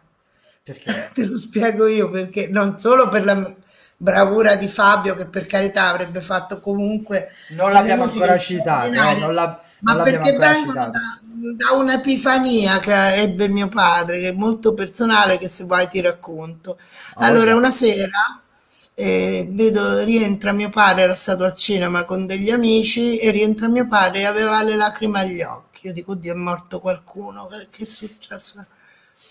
E lui mi fa, sai che c'è? Stasera ho visto un film che mi ha fatto pensare a quel sassofonista, mi ricordo ancora, a quel sassofonista che vide suonare Charlie Parker e buttò il sassofono a fiume. Ho fatto che cosa hai visto papà? Pat Garrett e Billy the Kid. E, e insomma mi ricordo era, era sconvolto quel film, lo sconvolse quando fece i quattro dell'Apocalisse chiamò Fabio che comunque già era appassionato di un certo genere di musica, gli mise su Knocking on Heaven's Door e gli disse questa me la devi fare così. Mm. Eh, insomma, una cosetta, ecco.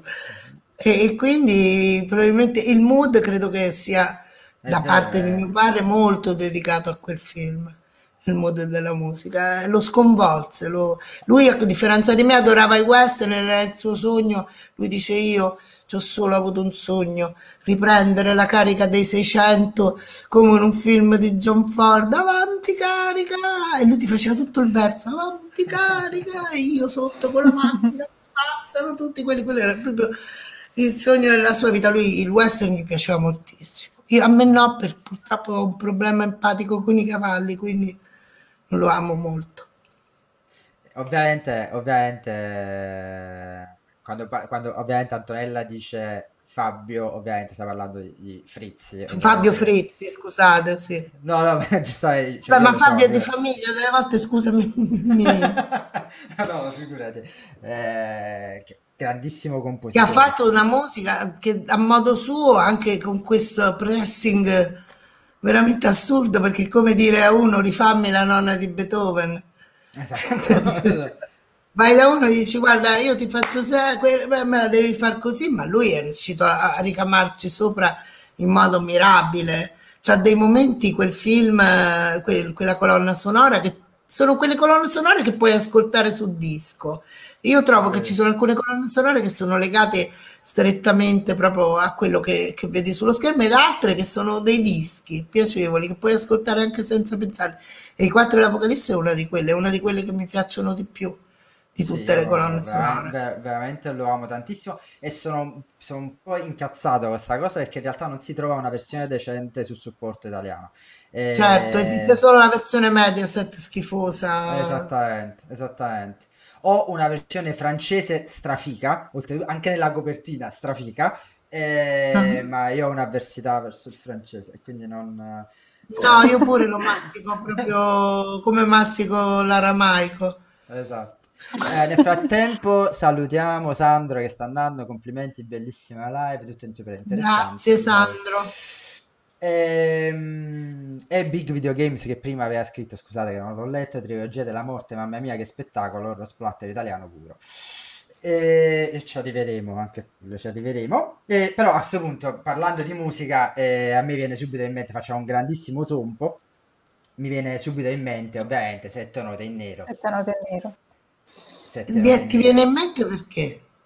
Per la- Perché perché perché il carillon è stato ripreso Perché quelle chi- sette note, perché quelle sette... le sette note che Sono sembrano addirittura io li- le sentivo pure nell'inizio della sigla di chi l'ha visto. Ma sai che c'hai ragione. Io ogni volta mi viene da ridere perché eh, sembrano invertite, ma quelle sono. Però Comunque, ti dico, ti dirò un'altra cosa, Antonella. Scusami, poi prendo la palla a balzo. Ti dirò un'altra, perché anche stavamo parlando di film. dimmi, dimmi, dimmi. Eh, io e Emily abbiamo visto un film che è uscito di recente, eh, che aveva la colonna sonora di Tom York. Ok?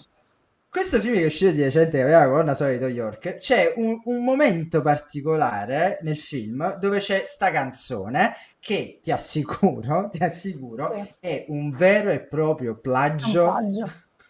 Sì. a, a quale note in scusa-.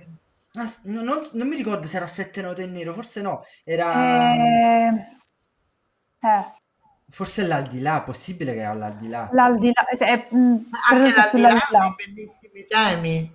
Anche l'aldilà. Adesso- Credo sia sull'aldilà. vabbè, C'è la ovviamente- versione suonata ovviamente- dal vivo dell'aldilà che è meravigliosa. Sentita, bellissima. sentita, sentita. quella- la fa- io ho visto il, co- quel- ho trovato in rete quel concerto fatto da, da Frizzi. Eh, Magnifico, magnifico. veramente. Ovviamente il film che ti stavo dicendo, ovviamente penso avrai capito, è Suspiria di, di Guadagnino. eh, dove c'è un, un- veramente c'è il tema de- verso il finale, diciamo Sì. così, dove c'è i salti di cervella così. Non so se l'hai visto, Antonè. Eh, Sì, l'ho visto e Guadagnino. devo dire l'ho anche apprezzato, tranne il finale che secondo me è imposto dagli americani perché è impossibile che tu un film bello e che addirittura a me finalmente mi ha fatto capire la storia del primo perché scusate, vi confesso che non ci avevo mai capito nulla di che cosa succedeva, per me era una bellissima cosa da guardarsi con due cannoni in mano e arrivare fino alla fine. No, eh, sono lente, eh, però eh, il- cioè, eh, È no, sen- straordinario fino a dieci minuti dalla fine e poi dopo mi arriva cosa, Gabba the Hutt dentro. L'hai trovato dai, già fate Eh, no, no, per favore, ma mi ha rovinato no. tutto, mi ha proprio distrutto il trip. Eh, io, io- io non sono d'accordo sul fatto che era un bel film anche prima, però eh, Ma senso- sai, ci sono due, due- due linee di pensiero. Probabilmente se ti piace il primo, che è, è un sogno, è un incubo alla fine, il primo. Allora, allora, il primo eh, per me è un capolavoro, È, è molto più, questo eh, invece ha i piedi per terra, finalmente vedi qualcuno che balla, perché quella è una scuola di danza, non si vede mai Eh, nessuno eh, che eh, balla. eh, A me, eh, sai, io eh, so, per capire di che cacchio stavano parlando nel primo, ho dovuto vedere il secondo, però poi ti ripeto, Jabba the Hutt mi ha distrutto tutto e l'ho rimosso dalla mente. Oddio, non, non si balla quanto in Murder Rock, però c'è, c'è da dire, No, eh, per c'è- carità, non mi nominare Murder Rock, che quella è veramente un'occasione persa, ma non tanto per il pure film. secondo me, pure secondo me. Perché il film, io mi ricordo che la prima cosa che dissi sembra un film TV, ma lì l'errore fatale, e questi sono sempre i paradossi del cinema, è stato Kate Emerson. Cioè, Kate Sì. Emerson non lo puoi mettere a fare la musica da ballo, perché è come chiedere a Debussy di scrivere un pezzo dei Sex Pistols, non lo può fare. Quelle, quelle tastiere meravigliose che erano nei suoi Tintartus, Per- però sai e quando li senti lì ti fanno venire proprio il cringe alla schiena proprio. Esatto, è vero. Ma eh, an- anche in Inferno eh, di, di Argento aveva un po'... è la musica che Vero? un Vero? Sì. secondo me. Eh, Perché, so, perché forse- secondo me in Inferno eh, eh, sembrava quasi Kit Emerson che deve fare Kit Emerson. Esatto, Cioè, esatto. per forza. Invece qui Kit Emerson che... Cioè, perché chiamare Kit Emerson? È chiaro che se a me mi dicono c'ho Kit Emerson lo posso far venire, lo faccio venire, ma non gli faccio scrivere una musica che già al tempo era scaduta da dieci anni e l'ha distrutto. Perché alla fine era un filmetto decente, cioè aveva un, un buono sviluppo, ma quando partono i pezzi musicali io abbasso il volume, mi sanguinano proprio le orecchie. E queste cose che non è che non le ho dette a papà, No, no. Ma poi lì Eh, ci fu una questione, cioè io lì ci ho avuto, per me incontrare di persona Kit Emerson a quei tempi era proprio al cospetto proprio de- de- dei santi. Non dico di Dio perché l'unico Dio era Bowie, però poi- siamo lì più o meno, io ero una grande fan. E insomma me lo presentavo, andai apposta con l'autobus, sapevo che papà stava incidendo lì agli studi di Fabio Frizzi, Bixio, Frizzi e Tempera, che stavano a Piazzale Claudio, studio bellissimo. E arrivo lì, ero pure un po' sgarupata perché insomma mi ero partita con l'autobus. Mio padre mi ha presentato a Keith Emerson come se si vergognasse di me.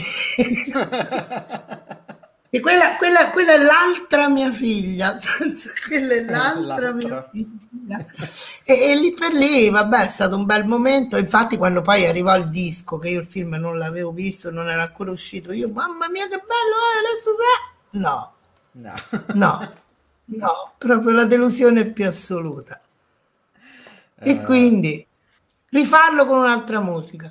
Rifallo con un'altra musica, è vero. Vabbè, comunque lasciamo perdere Suspiria, lasciamo perdere Murder lasciamo perdere... Beh, no, è bello anche eh, parlare, sono No, sempre no, no, no, buoni sì, sì, figurati, figurati, sono d'accordissimo. Ma era più che altro il fatto che c'era veramente un plagio a, a Fritz in quel film. Poi te lo faccio sapere se vuoi comunque eh, quale Sì, volentieri, perché io non, non ci ho fatto caso. E Fabio, sai che c'è Fabio negli anni ha acquistato lo status di genere nella colonna sonora, cioè c'è il Sì, genere Frizzi.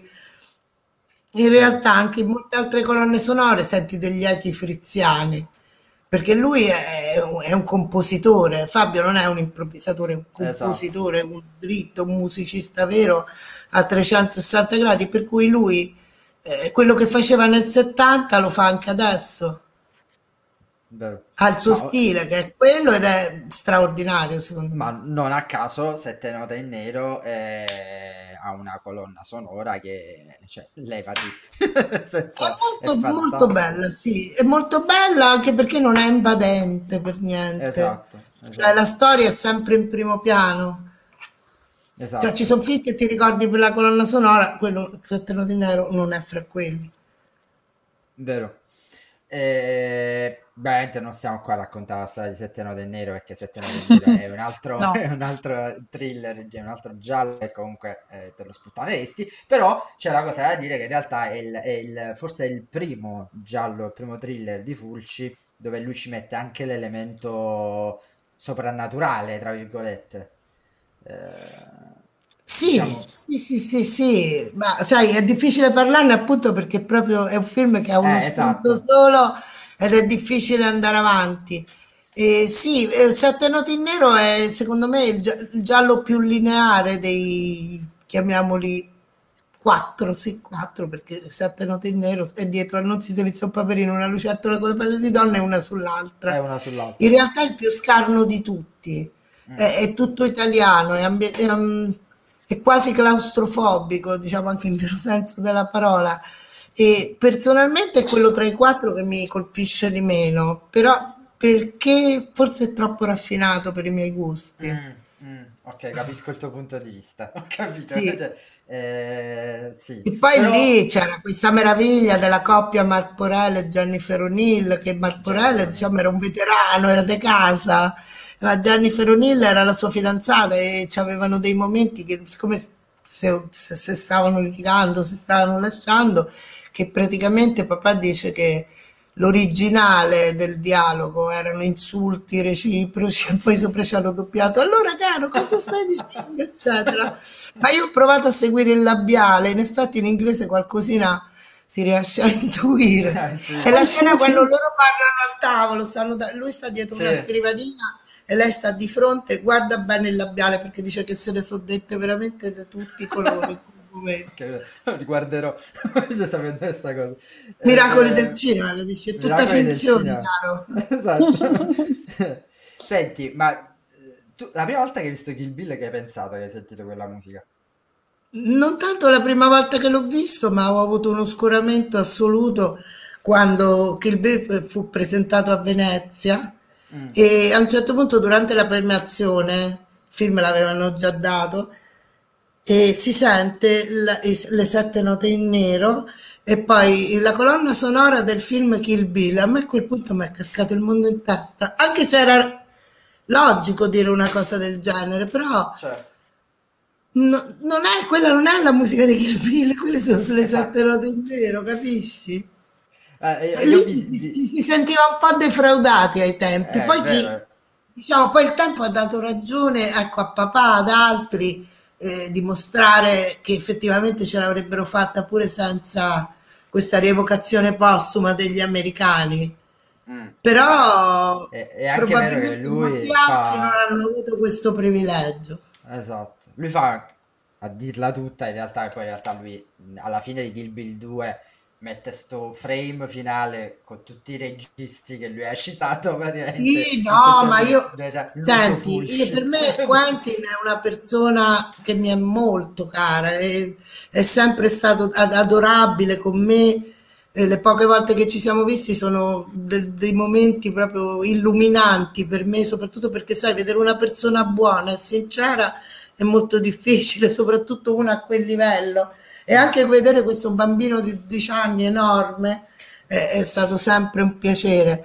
Però c'è anche da dire che appunto lui, il suo stile è proprio quello. Io sono, io, questi sono i miei giocattoli, ora te li faccio vedere. È come un bambino che chiama un amico e dice guarda quanti bei giocattoli che ho e ci si inventa delle cose sue.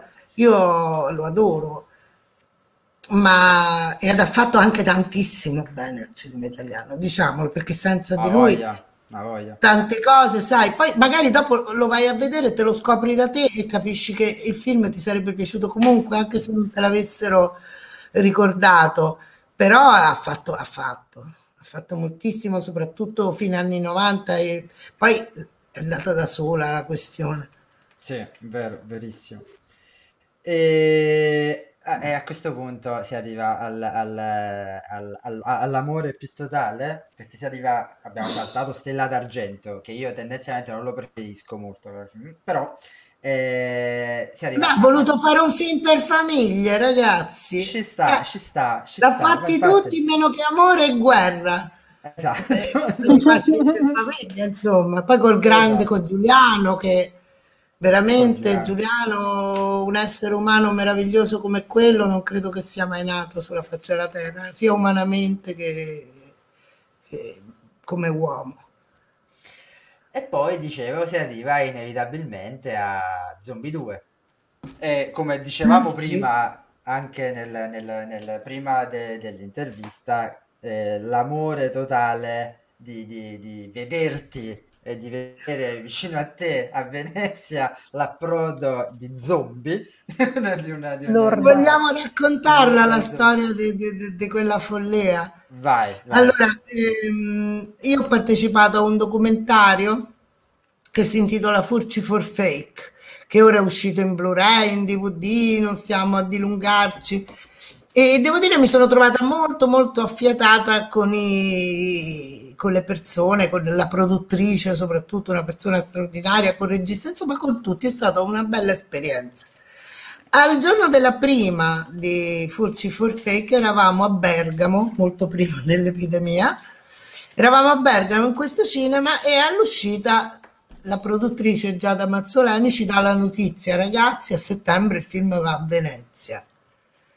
E io così la butto lì, dico ragazzi, ma la barca degli zombie, Venezia, non vi dice niente? E a quel punto Michele Romagnoli, che è stato il primo biografo di mio padre, un suo carissimo amico che ha partecipato a- anche lui a Furci for Fake, mi guarda e mi fa, ma lo sai che io ho i cosplayer e c'ho pure la barca? Mannaggia, dico, allora guarda è andata. E devo dire, erano tutti dubbiosi perché era un'idea di Dumatti, mia e di Romagnoli, chissà com'è. Vabbè, insomma, comincia. Allora, Romagnoli, che ha una figlia truccatrice straordinaria, comincia a organizzare tutti gli zombie, mi manda le foto degli zombie io devo dire, rimango anche a bocca aperta perché non erano zombie da, da cosplay, erano zombie veri. Zombie E comincia, eh, la cosa bellissima è che comincia a telefonare alla capitaneria di porto, perché non è che tu a Venezia puoi arrivare con una barca durante il festival, ti affondano, e comincia a prendere contatti con il festival, con la capitaneria di porto che gli doveva dire dove andare, insomma trova questa barca bellissima di 12 metri, gli zombie ce l'avevamo, la barca ce l'avevamo, andiamo. Due giorni prima del festival lo chia- chiama la capitaneria di porto e questo gli fa: Senta, signor Romagnoli, ma lo sa lei che prima dell'entrata dell'Eccelsior c'è un ponte che è alto un metro e venti? Disastro. E mo che famo? Che li facciamo notare sti zombie? Ormai abbiamo mosso 20 zombie da Modena. E, e che facciamo? A quel punto è stato miracoloso il festival che ha detto che l'idea era divertentissima che ci avrebbe dato il motoscafo ufficiale del festival. Insomma, noi siamo arrivati all'Eccelsior con una- un motoscafo pieno di zombie, con tutti i paparazzi che aspettavano la Ferragni che eh, veniva proiettata dopo di noi e invece si sono trovati questi cosi tutti pieni di roba, noi scalcinatissimi, scesi là, eccetera, eccetera. E praticamente per, eh, prima, vabbè, foto, cose, eccetera, poi per eh, arrivare noi dovevamo passare dall'interno dell'Eccelsior. A quel punto un, un usciere dell'Eccelsior si rivolge agli zombie e gli fa no, voi non potete entrare perché i bambini si spaventano. E vabbè, noi cominciamo un attimo a questionare, ma come, dai, su, vabbè, bambina. Dice no, no, no, no, non possono entrare i zombie perché i bambini si spaventano. Mi giro e vedo effettivamente un gruppo di bambini che però stavano facendo la fila per farsi il selfie con gli Ah, foto, ovvio.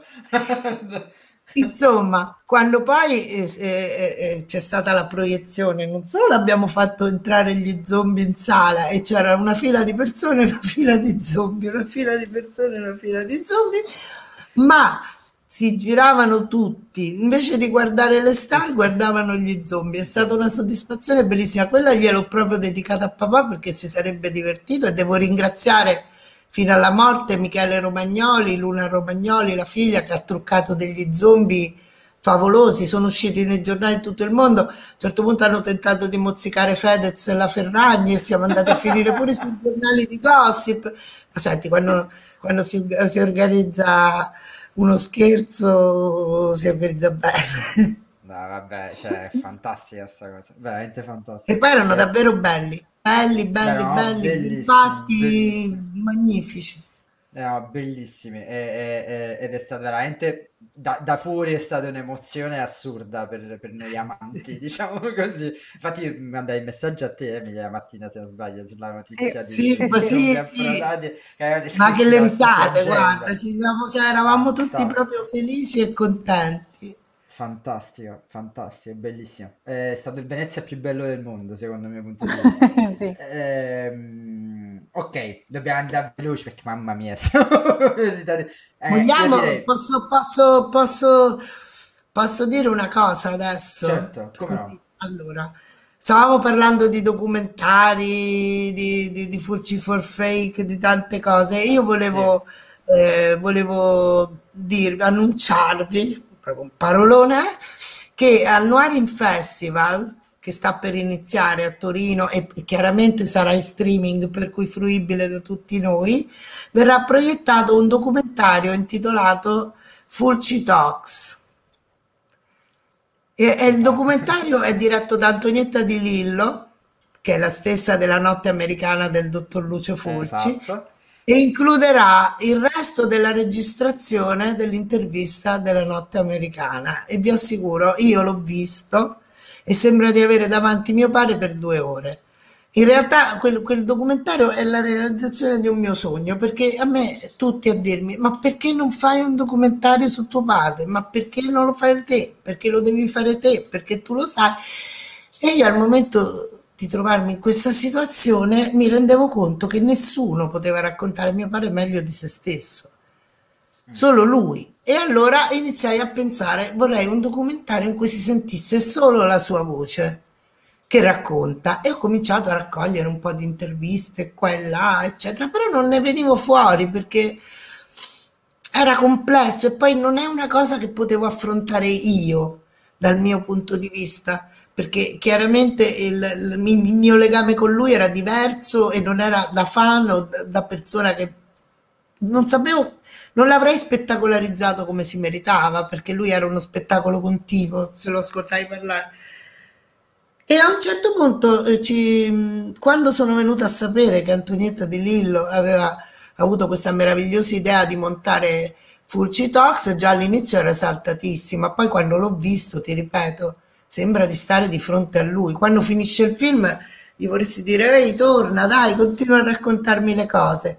E il film sarà presentato l'8 marzo 8 marzo, perfetto. Ah, eh, così. al- sempre al Noir, eh, Noirin Festival e il 3 prima ci sarà la conferenza stampa e il 9 mattina se volete ci sarà anche l'incontro sempre in streaming comodamente seduti sul vostro divano potrete ascoltare mio padre che parla, sparla dice fa, fa è veramente vulcanico Eh, Mancheremo e- a questa e- cosa? Non credo, cioè, saremo tutti No. quanti là, ovviamente, a assistere a questa cosa. Ma guarda, stavolta veramente vi invito caldamente perché è stato un piacere per me vederlo e vedere che in realtà quello che avrei voluto fare io l'aveva fatto molto meglio qualcun altro. Ma guarda, non c'è bisogno manco mi che ha fatto un regalo grandissimo. No, non puoi fare un documentario su tuo padre. No, ma, ma a parte questo, a parte che già amato Poi per un padre come il mio, che in realtà io non sarei capace mai di raccontare.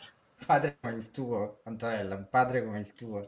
Il padre Cioè, come il mio, che era una, una specie di prototipo che, Ah. che non, non- Ciao, non ne ho trovati molti altri così. Lasciamo perdere, lasciamo perdere. Ha tolto il discorso artistico, io parlo proprio umanamente. Eh, no, ma io è proprio quello il problema, il fattore umano. Il fat- io non lo so, sarà che eh, parlo, ripeto, parlo da, da, da amante del cinema indubbiamente, ma mh, da fan però non fan ottuso come sono molti fan, sono molto ottusi, ma oggettivo, diciamo così, oggettivo. Eh, lui ha, ha- ha un qualcosa umanamente parlando che inevitabilmente viene fuori anche durante le interviste.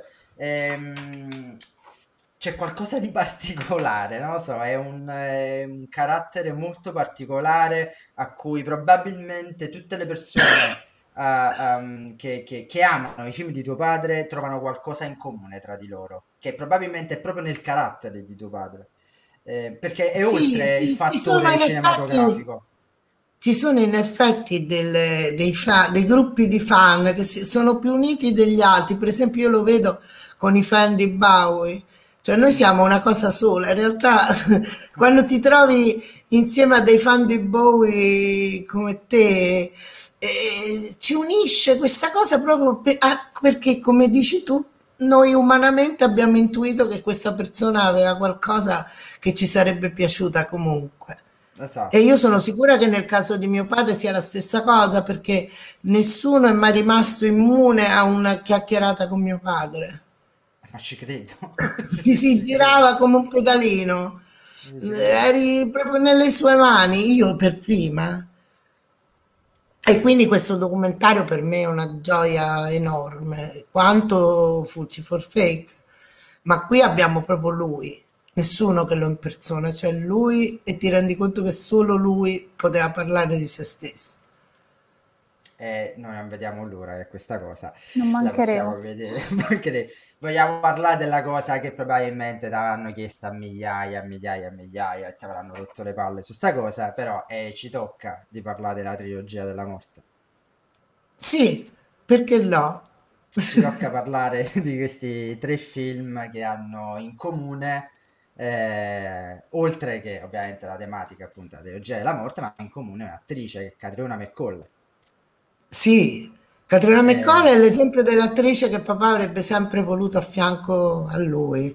mm, Una donna precisa, un'attrice professionale al massimo, una simpatica, intelligente, mh, tutto. Lui adorava Catriona, veramente. E, e- e sono quelle attrici su cui c'è poco da dire perché lo vedi chi è. esatto. Eh, anche perché subito dopo, eh, come dice anche tuo padre in un'intervista, dice che un certo punto l'ha totalmente persa di vista, lei ha cambiato totalmente mestiere, eh, Sì, si, so- si era, si era sposata, era andata a vivere in Francia, lei fa una Mm. vita molto ritirata, Catriona, ma è una donna eccezionale, lei. No, attrice eccezionale come soprattutto No, ma anche umanamente una bella Mm. persona. Si è, si è distaccata probabilmente perché è stata talmente intelligente da capire che un certo cinema non c'era più ed era inutile sgomitare per fare cose che magari non erano, non eri incline a fare o, o cose di questo genere.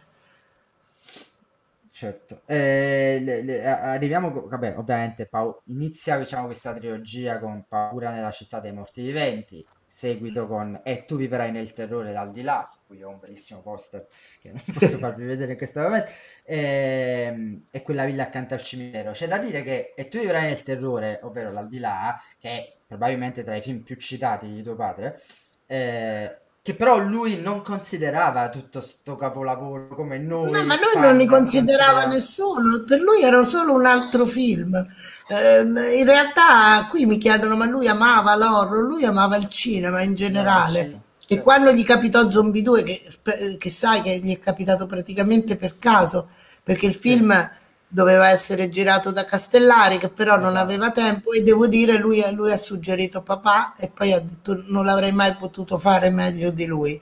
Mm. Dopodiché era bravo, d'altronde sai, i registi di quell'epoca sapevano fare qualunque cosa, si erano trovati a fare qualunque cosa. Io ho una foto di papà che è la mia foto preferita, che è sul set, credo, di Un giorno in pretura con Mm. Steno, che lui sta portando uno, uno di quei... ehm, ehm, sono delle specie di biciclette col secchio della spazzatura davanti che portavano gli spazzini di un tempo. Ah, E ok. c'è papà che guida questo triciclo con il secchio della spazzatura davanti e la didascalia della foto era un tempo l'aiuto regista doveva fare anche questo, ma proprio con la scopa messa così sul coso e lui col cappello. È la mia foto preferita di papà. E quello è, quindi non è che gli zombie, eh, anche lì ci ha avuto l'idea di non farli come gli zombie di Romero, Esatto. stratoccati, strafatti. Una volta anche lì lo andai a trovare sul set, stavano girando degli esterni vicino Roma, Mm. verso Latina, che ci sono, c'è un punto che è pieno di palme, veramente che sembra i Caraibi. E insomma arriviamo a questo- questa cosa e c'era questa stradina in mezzo alla sabbia, quei cespugli, e io comincio a camminare e vedo una fila di sdraie e dico, ah vedi che è uno, uno stabilimento balneare. Insomma, c'erano tutte queste sdraie con sdraiati questi zombie. Praticamente gli avevano spalmato tutta questa argilla addosso, perché ovviamente gli zombie e li avevano messi al sole a seccare.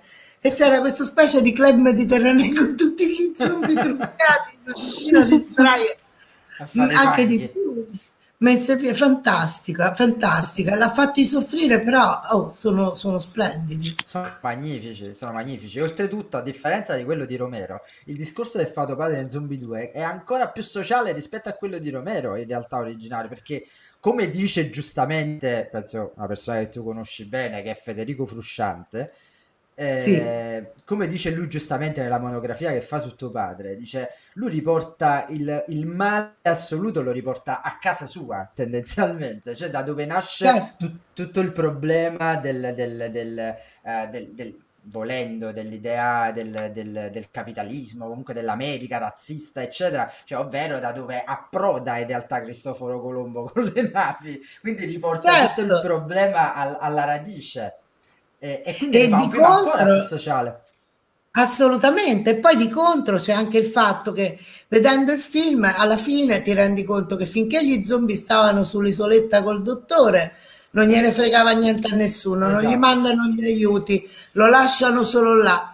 E quando però poi gli zombie cominciano a entrarti nel ponte di Brooklyn, cominciano a diventare, come diceva Banfi, ugelli per diabetici, capisci? e, e, e lì ce ne accorgiamo, può essere addirittura per quelli che per gli esteti, per i sofisti, potrebbe essere anche una metafora dei, di quello che sta succedendo da, da, un anno a questa parte, perché finché stava in Cina, in Mongolia, non ce ne fregava niente, ah poverini, poverini, arrivederci.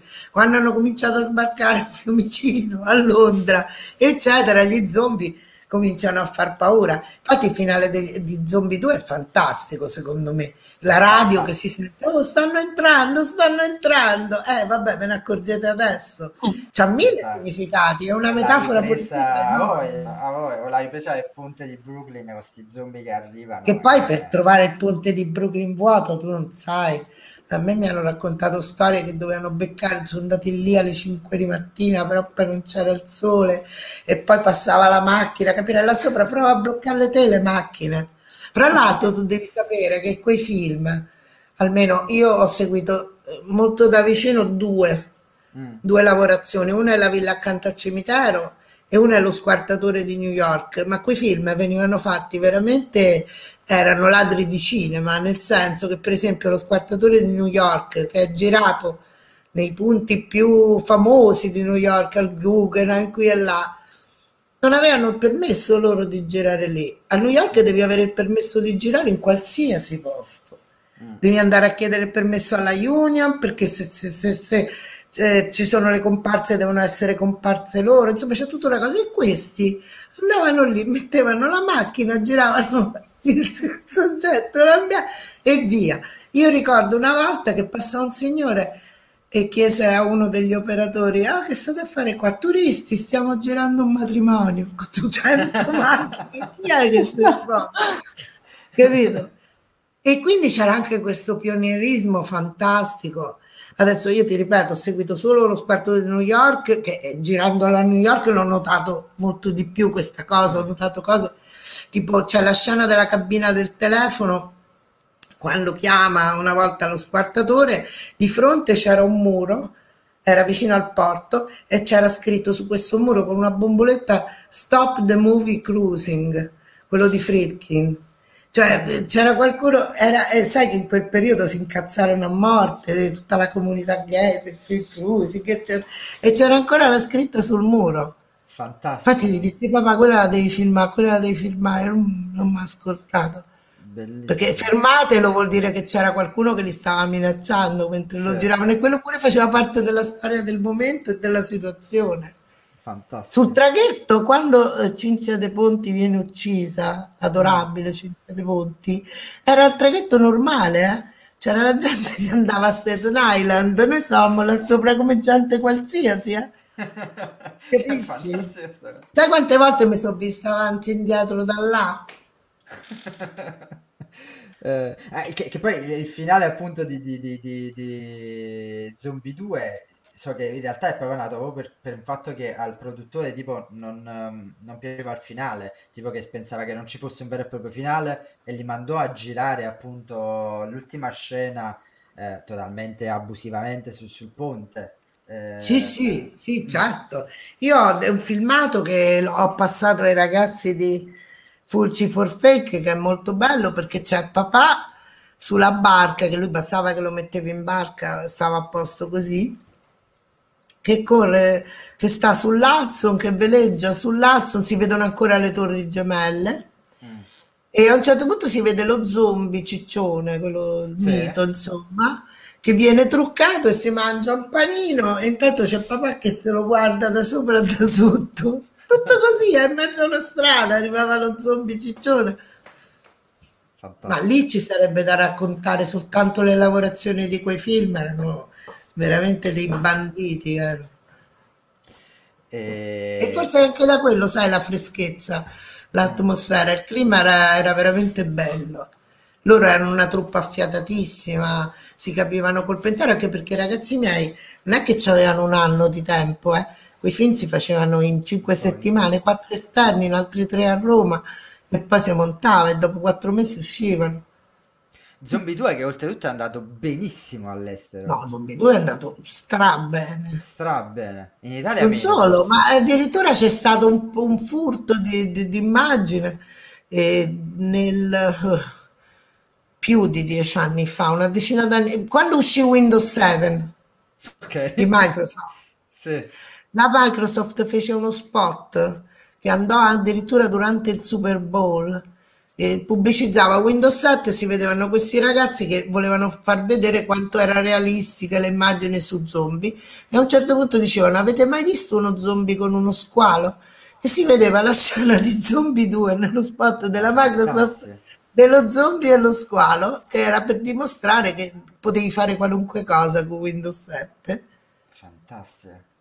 Solo che purtroppo arrivare alla Microsoft non è proprio facilissimo e nessuno... Eh, certo, cioè, Anche perché, sai, da una parte c'era la cosa, ma guarda che figli di buona donna ci fregano il film e non scrivono niente, almeno metti, che ne so, credits o qualche cosa.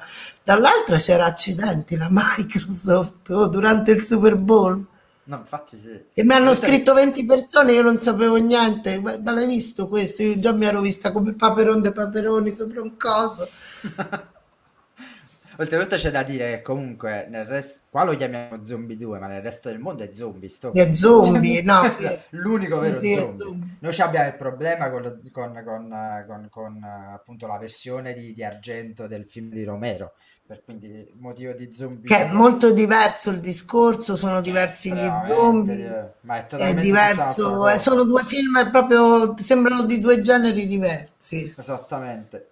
Eh, però c'è da dire che appunto, cioè nel senso zombie, No, è no, ma per carità, Dawn of the Dead è un gran film, No, no, accidenti, no, ci no, ma a manca... parte questo, no, no, io però vorrei proprio restabilire il fatto che il vero zombie è zombie 2. Certo, ma se no non l'avrebbero chiamato zombie. Ah, eh, appunto. Lui è zombie, se dici zombie, U- ultra pensa che citato, papà... altro film ultra citato tra Emily c'era tipo ti, avevi- ti hai disegnato il- la famosa battuta di eh, Sì, di Shaun Edgar of the Wright. Dead. Esatto, Eh? Shaun of, di Shaun of the Dead, Sì, eh, dove appunto lui chiama a telefono eh, per prenotare al ristorante e, e dall'altra parte del telefono risponde ristorante da Fulci. Restante da Fulci. sì, vabbè, ma anche, ecco, Edgar Wright è un altro, secondo me, regista grandissimo, anche lui è molto affezionato. Sono carini, ti fanno morire questi grandi, diciamo, che per noi. Sono proprio dei bambinoni, basta che gli metti i zombie, quelli là, li metti là seduti e stanno là poi peggio.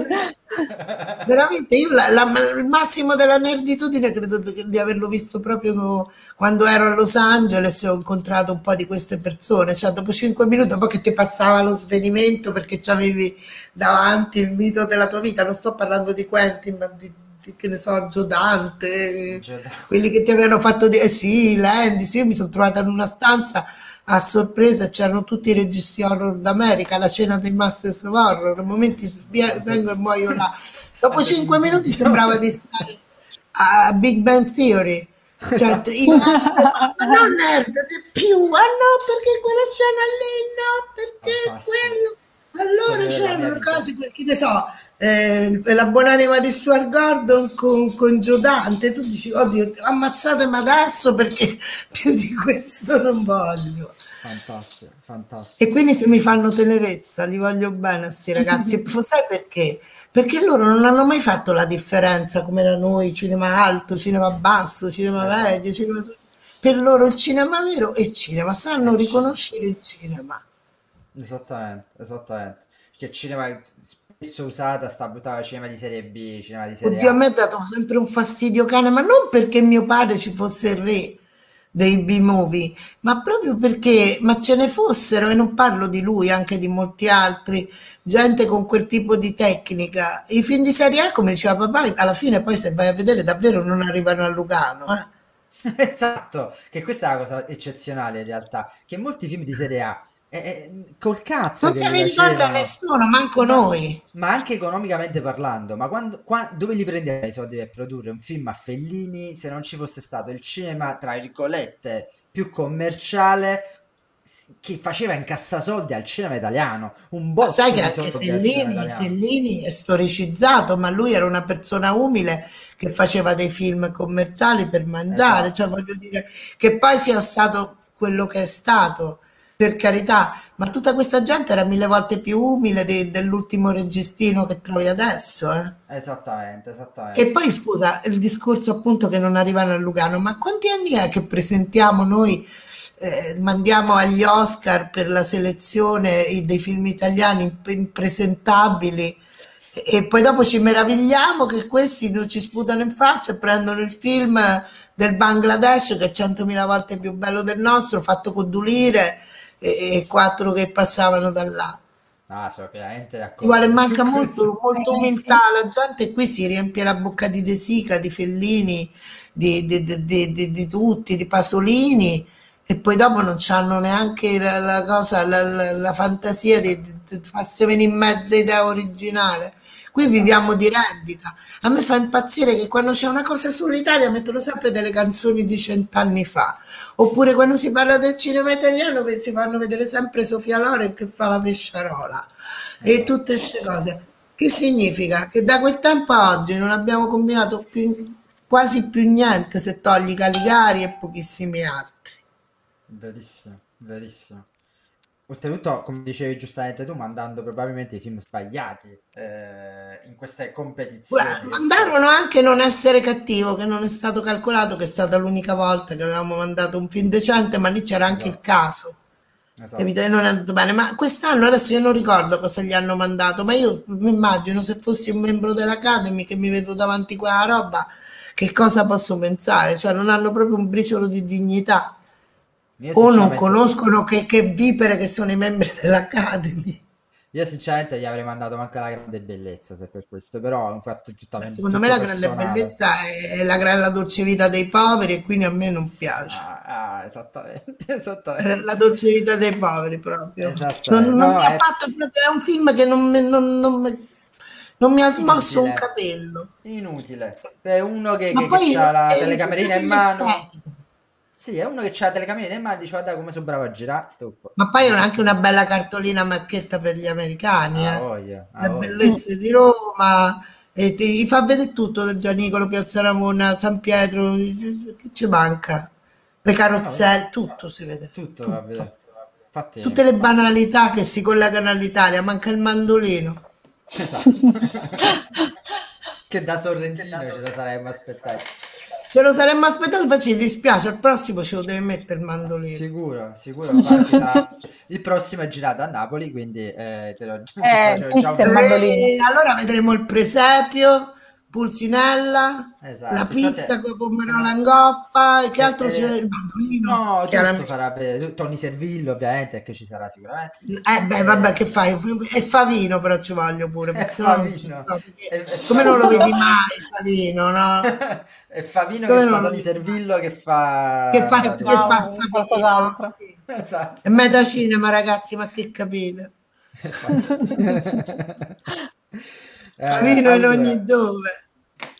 Allora, allora, eh, in realtà, vabbè, nel senso potremmo veramente citarne altri, tra Conquest che è il, forse il primo fantasy che ha girato tuo padre, primo e ultimo fantasy che ha girato tuo Sì, padre, beh, dell'83. pure... E poi ci sono i Guerrieri dell'anno 2072, che Che era un film avanti pure quello, era era un un rollerball dei poveri in apparenza, però poi andavi a vedere con i, con i trucchi, con una cosetta così di plastica, hanno fatto vedere Piazza Navona che era coperta da una cupola. Eh Cioè, veramente miracolosi gli effetti speciali di quel film. C'è anche la scena del Colosseo, del, del- Colosseo pure.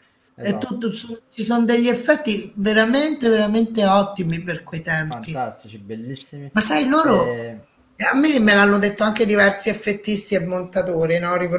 Parlando di papà, però sicuramente si riferivano anche ad altri, de- de- mm, de- de- diciamo, di quel tipo.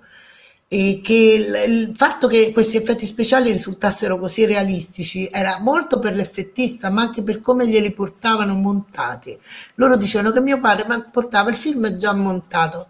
Quindi c'era anche il, il gusto dell'inquadratura, perché l'effetto speciale te lo può fare pure, ma che ne so, Rick Baker, ma se non lo sai girare, la plastica si vede. E, e- ah, forse- come si chiama? come si chiama? La- Guadagnino insegna che su Suspiria suo si vedono proprio le luci riflesse su Jabba the Hutt. Perdere, prego. Allora, ehm, ok, che poi in realtà è anche un po', ecco, mo parlavo di Guerrieri dell'anno 2072, è, un- è anche un po' sull'onda di 1997 Fuga da New York, forse. Sì, è un po' tutto, però è tanto rollerball che mi piaceva Tanto tanto. roll, sicuramente tanto Ah, roll. quanto ci piaceva a tutte e due rollerball. Mm. E ci piace tuttora l'originale, ma e non il remake.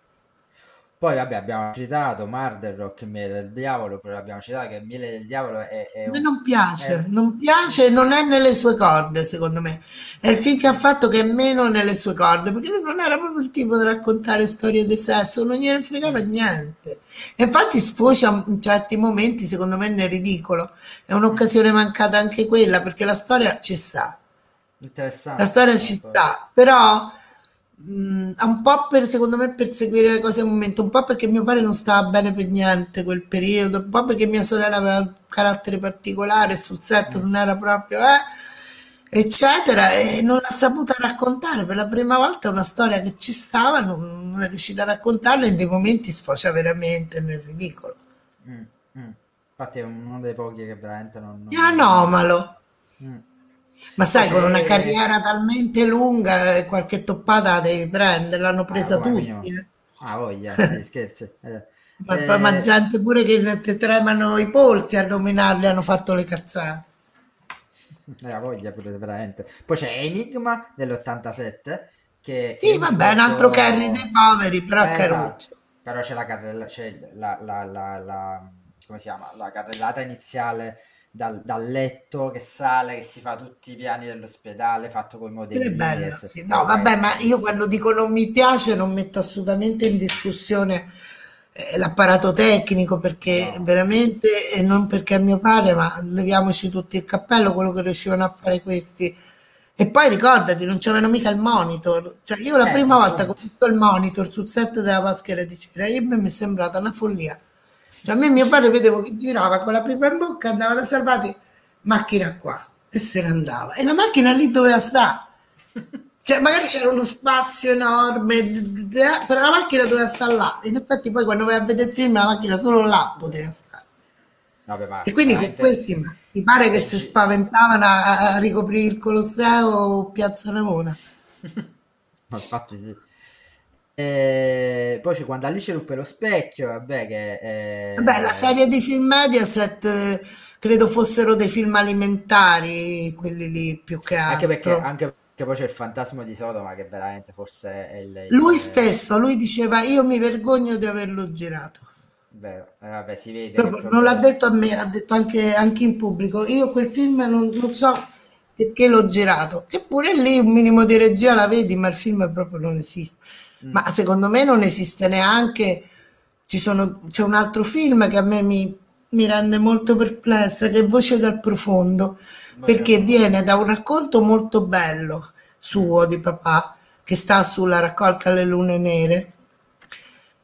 Il racconto è splendido, il film è, è un casino che, che, a un funerale si sente la musichetta del circo che mm. eh, fatto, non lo so, indegno. Mm, mm. Ah, ok, sì. E me ne stanno a dire di tutti i colori, scommetto. No, no, no, no, anzi. Eh, e beh, poi in realtà c'è, vabbè, mh, dopo il fantasmi, fanta- il fantasma di Sodoma ci sarebbe sta Zombie 3, ma io non lo cito mai perché quello No, non lo citiamo, non lo citiamo perché non dimentichiamo, è un film di Fulci, non è un film di Fulci. Poi non è un film suo, in effetti, l'ha Esatto. girato il buon Claudio Fracasso. Esatto, e, e- e- e Mattei oltretutto. eh sì, e- Sì, ma d'altronde lì c'era pure mio padre, vedi quando ti dicevo che veramente era uno che non si bloccava. Mio padre aveva avuto una brutta malattia al fegato, aveva il diabete e che fa? Decide di andare nelle Filippine in mezzo alle paludi dove aveva, dice però siamo stati dove hanno girato Apocalypse Now. Ho capito papà, ma lì Danny So per momenti ci muore. E Esatto. ogni, ogni due giorni portavano via gente sana e forte, giovane, via con gli elicotteri perché gli veniva la maledizione de- de- de- del fegato e dell'intestino là in mezzo. Tu Ma- così.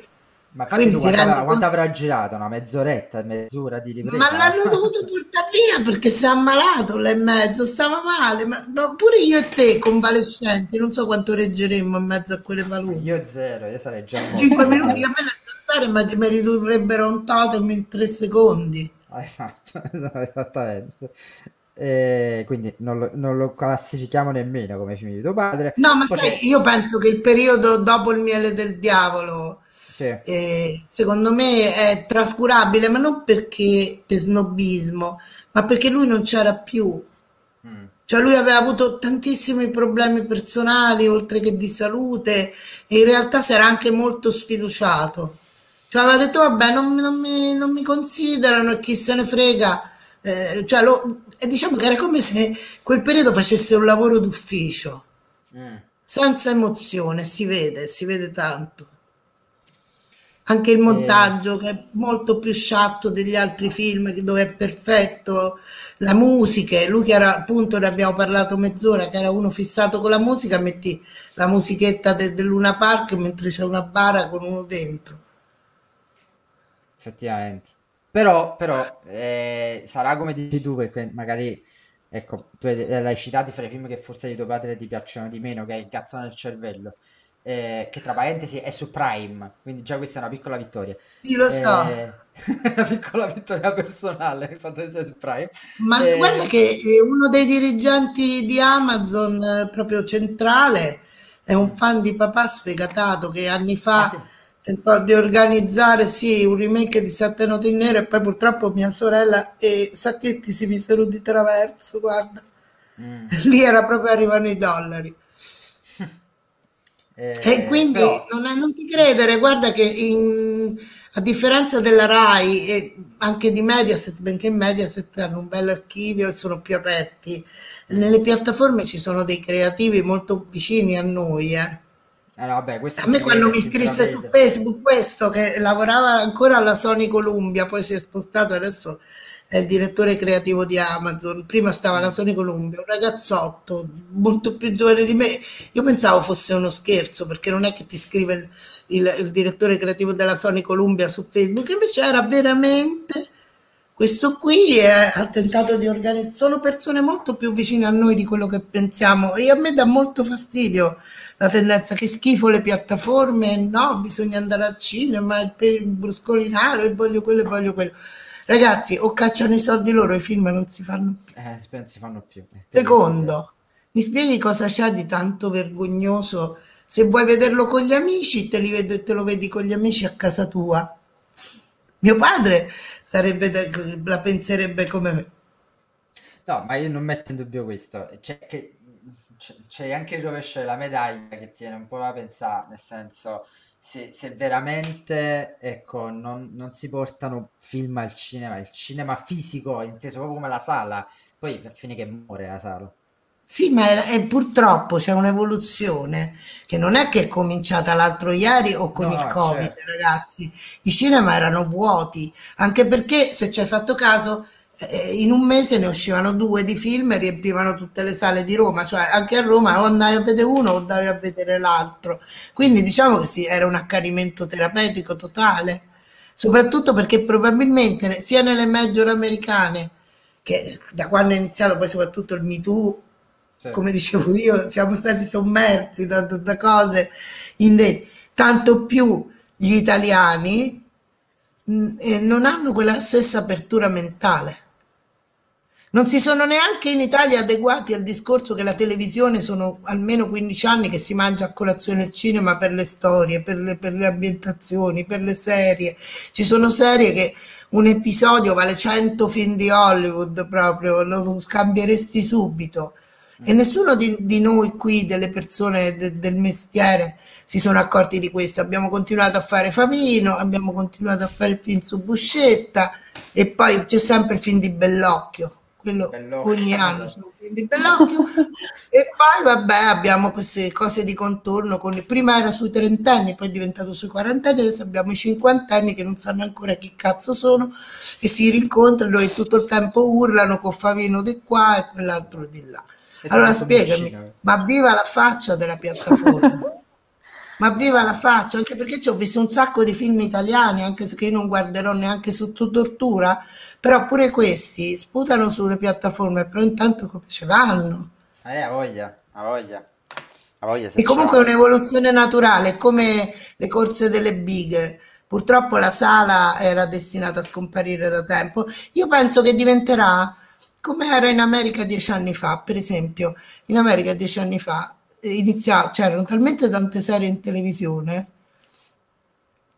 che tu al cinema ci andavi a vedere i giocattoloni, non so, io andai a vedere Alice di Tim Burton, andai a Mm. vedere quello, poi la roba bella me la guardavo in televisione, perché iniziava Breaking Bad, poi c'era, che ne so, American Horror Story, tutte queste serie che veramente si mangiano a colazione tutte, quindi il cinema diventerà più un posto di riunione.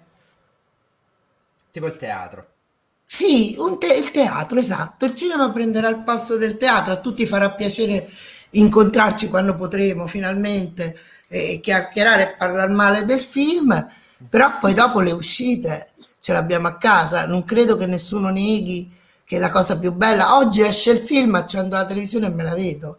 Eh, Eh, Prima me lo vedevo cercando il pezzotto su internet, adesso prendo e vado. No, no, eh, sì, da questo punto di vista è vero. Adeguiamoci ragazzi, se siamo nel Adeguiamoci. 2021. Assolutamente sì. Emily, tu qualche vero? No, non volevo fare nessuna domanda, però volevo dire che sono d'accordo su, su questo approccio verso le piattaforme, perché è vero che si perde un po' magari il gusto di stare al cinema e stare insieme, però quanto ha anche aiutato durante questo periodo ed è stato un nuovo modo di aggregarsi di persone che anche magari lontane hanno potuto vedere film nuovi e comunque li hanno visti insieme, quindi anche il senso di comunità diciamo che è rimasto. Assolutamente, penso addirittura che questo periodo di necessità in cui le piattaforme sono diventate un po' un salvavita dovrebbe insegnare e far riflettere, di- anche di spostare fisicamente il film che esce al cinema su internet volendo, cioè proprio come un'entrata, paghi il biglietto e lo vedi, però stai a casa tua. Ma sicuramente noi saremo l'ultimi del mondo a fare una cosa del genere. È un passaggio impegnativo probabilmente. Sì, però sarebbe la risoluzione di tutto, sarebbe la risoluzione di tutto. Ok, siamo arrivati all'ultimo film in questione, che è appunto Le porte del silenzio. Le porte del silenzio è più o meno lo stesso destino dei Voci dal profondo, perché viene da un altro racconto, tra l'altro molto molto bello, delle Lune Nere, il soggetto infatti è racconto, e poi il film secondo me soffre molto di- di- delle interpretazioni. Mm. Mm. Però io Cioè, non riesce a rendere la- storia la- fantastica. Chi? No, dico, la storia è veramente La storia è fantastica. meravigliosa, infatti, è davvero bella, perché poi lui è un personaggio negativissimo e questo mi piace un sacco. E in effetti con John Savage non c'è stato, cioè dice- mi, mi raccontarono che è stato un casino girare quel film, tra l'altro sempre in mezzo alla strada con una macchina, puoi immaginare sulle strade le americane non è che poi fa tante cose. E questo qui era alcolizzato odiava tutti, bestemmiava tutto il giorno, non si svegliava, dice che è stato un casino allucinante lavorare con lui. Mm. E questo qua era prodotto da Aristide, se non sbaglio, Aristide Massacelli. Da Massaccesi, sì, grande lui. Grande, grandissimo, grandissimo. Anche perché in effetti Le Porte del Silenzio sì, non è riuscito, però tra tutti quelli è quello che secondo me eh, il papà è stato lasciato più libero. Cioè si vede che dietro ancora c'è un uomo di cinema come Aristide. Mm, mm. Che come intelligentissimo. Cioè, è meno lezioso. Gli altri, secondo me, sono un pochino leziosi, quei film, Mm. sono inutilmente leziosi e, e non, non- come dicono, they don't deliver. Cioè, loro promettono e non mantengono. Arrivano- arrivi alla fine che dici non è un film di Fulci, lo capisci benissimo che è un film alimentare. Mm. E quindi è l'ultimo film. Lo so che ti posso aver sconvolto con tutte queste critiche feroci ai film di mio padre, ma io No, sono no, assolutamente, assolutamente, assolutamente. No, perché a me me l'hanno detto, ma come? Eh, ma come tesoro? Non sarei onesta se ti dicessi che mi piace. No, ma è giustissimo, che scherziamo. Eh, anche ah, io, nonostante tutto, comunque, le, Le Porte del Silenzio resta uno tra i miei preferiti, diciamo È così. Che, carino. No, ma che- voglio dire, non, non rende il racconto, questo ti no, voglio no, no, quello non Non lo il rende per racconto. niente. Io, e ti sai perché sono così affezionata a quei racconti? Perché io Mm, sto eh, nel mezzo da due anni in un'opera titanica. Allora tu devi sapere che quei racconti che sono passati un po' in sordina perché sono stati pubblicati da due edizioni che poi sono fallite, poi la Pendra, eh, la, mm, il saggiatore l'ha ripubblicato, niente di buono. E mio padre qui, ci teneva tanto a quei racconti e diceva sempre: se uscisse un libro che non vende niente, in America vende 250.000 copie. Dice, io potessi pubblicare questo libro in America.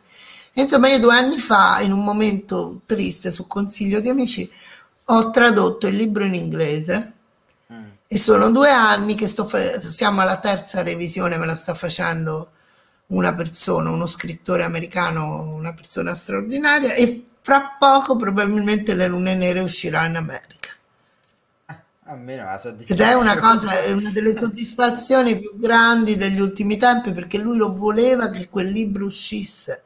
Mm, Solo che adesso eh, l'abbiamo, abbiamo, io ho fatto la, la prima, la prima brutta copia, diciamo, la prima copia, poi l'ha corretta l'editore e poi l'ho passata a, a un mio amico Douglas E. Winter, che è il biografo di Stephen King, che ha mm, scritto The Art of Darkness e ha scritto Run, insomma è una persona oltre che umanamente eccezionale, è lui che mi sta facendo la revisione e quindi avremo anche la sua collaborazione e io sono felicissima perché questo libro con l'aiuto di Marcello Garofalo eh, che se- mi ha spronato a farlo, suo nipote che è un pittore straordinario mi ha disegnato la copertina, insomma è fatto proprio in casa e con affetto, quello sì. Poi sarà la gente a decidere, Ah, leggeranno le porte del silenzio e diranno: Ah, vedi da dove viene quel film. Magari lo riscatterà anche un po', anche Voci dal profondo, che è una bellissima storia. Sì. Beh, noi, noi speriamo sempre, in un modo o nell'altro, nella... Non mi piace di rivalutazione perché non ci sta niente da rivalutare. Cioè, eh, per No, me è- lo riscatta, è un riscatto. È un riscatto, un riscatto sì, Non morale, si è quello riuscito a sicuramente. esprimere come voleva. In quei momenti non è riuscito a esprimersi come avrebbe voluto e dovuto e, e purtroppo è andata così, però vedi c'è sempre una seconda chance perché quando uscirà il libro e lo leggeranno con questa copertina bellissima e tutti de- Douglas Winter la revisione diranno ah com'è bello le porte del silenzio e saremo tutti molto più contenti. Ok, io, io ripeto, eh, inizio a dirlo già da adesso, però nel frattempo aspettiamo la, la, la Sì, revisione. l'aspettiamo. Aspettiamo. Anch'io sto E... aspettando. e... Ok, io penso che, che, che siamo a 2 ore e 30, quindi io penso che... Sarà- Non mi vorrà io- sentire più nessuno nella vita proprio. Ma lascia, tanto questa finirà automaticamente su YouTube, questa, questa, questa- Beh, da- da Twitch a fantastico. YouTube. Eh, no, io ho, ho detto, mi sono detto, cioè non mi interessa quanto dura dura, io devo farla tutta sta chiacchierata perché è veramente una cosa che- a cui tenevo tantissimo. Pensa che io avevo, eh, dopo il messaggio che, che- che appunto dovevo, dovevo mandare a te, un'altra cosa a cui tenevo veramente tantissimo era poter fare la stessa tipo di proposta a una persona che, ahimè, è andata via nemmeno tanto tempo fa, che era Daria Nicolodi, che mi sarebbe piaciuto Oh tanto tesoro, che bella persona. Eh, Daria Nicolodi, fantastica. Veramente una gran signora, una gran- Io non ho avuto molti contatti con lei. Sui social ci siamo intrecciati un paio di volte e mi ha dato l'idea proprio di una persona straordinaria. Sì, sì. Mi è dispiaciuto Eh, molto, mi dispiace di cuore. Cioè, mi piaceva chiacchierarci. Esatto, anche a me mi sarebbe piaciuto tanto chiacchierarci con lei. No, su- chiaramente sui social perché lei era più orsa di me. Però quelle due o tre volte che ci siamo incrociati ho, ho avuto la sensazione di stare parlando con una persona superiore, unica.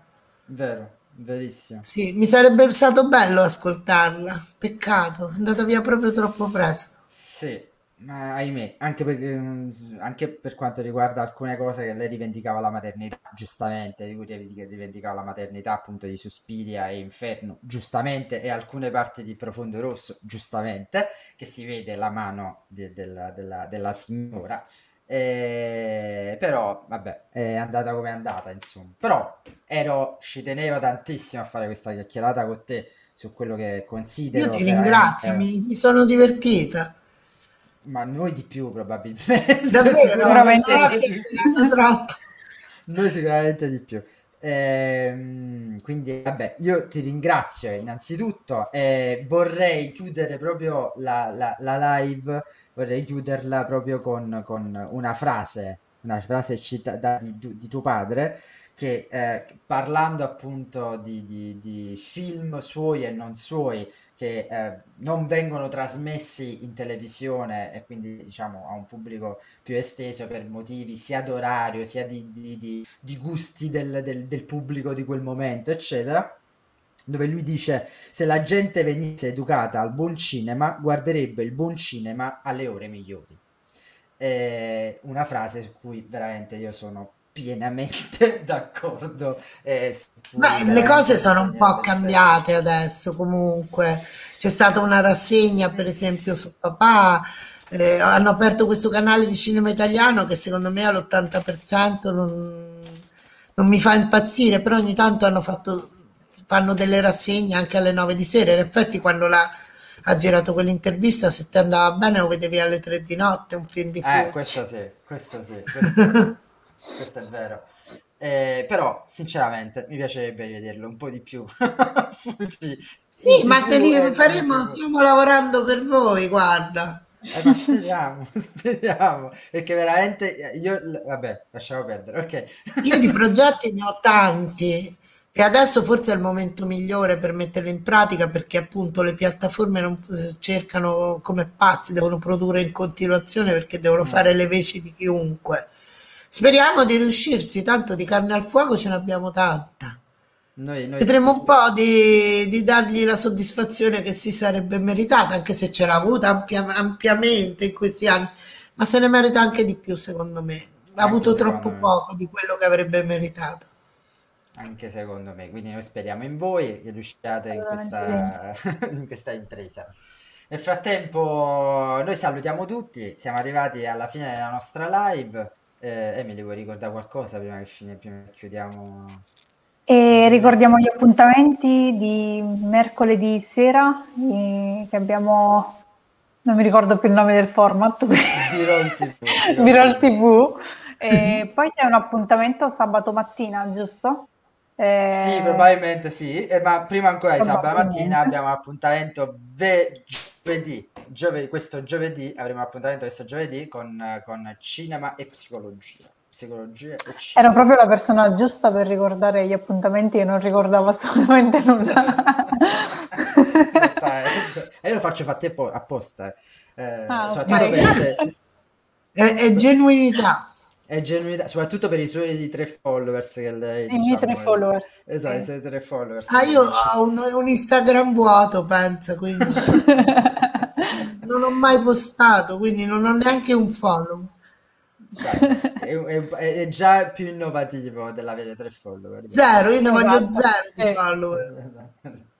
Ok, e ricordiamo tutti i nostri canali, cioè Twitter, eh, Emily si è bloccata totalmente, sì, si è bloccata, Eh, o mi sono bloccato pure io? No, io ci sto ancora. No, Emily ok. si muove. Emily, Emily sei tra noi. Ci, ci siamo tutti, cioè, c'è stato questo momento di panico, ok, fortuna è il finale, quindi eh, Twitter, Instagram, eh, YouTube in questo caso e, e Twitch ovviamente su cui siamo in questo momento. Quindi salutiamo tutti. saltato un attimo, se, ne, Sì, sì, sì, siamo qua.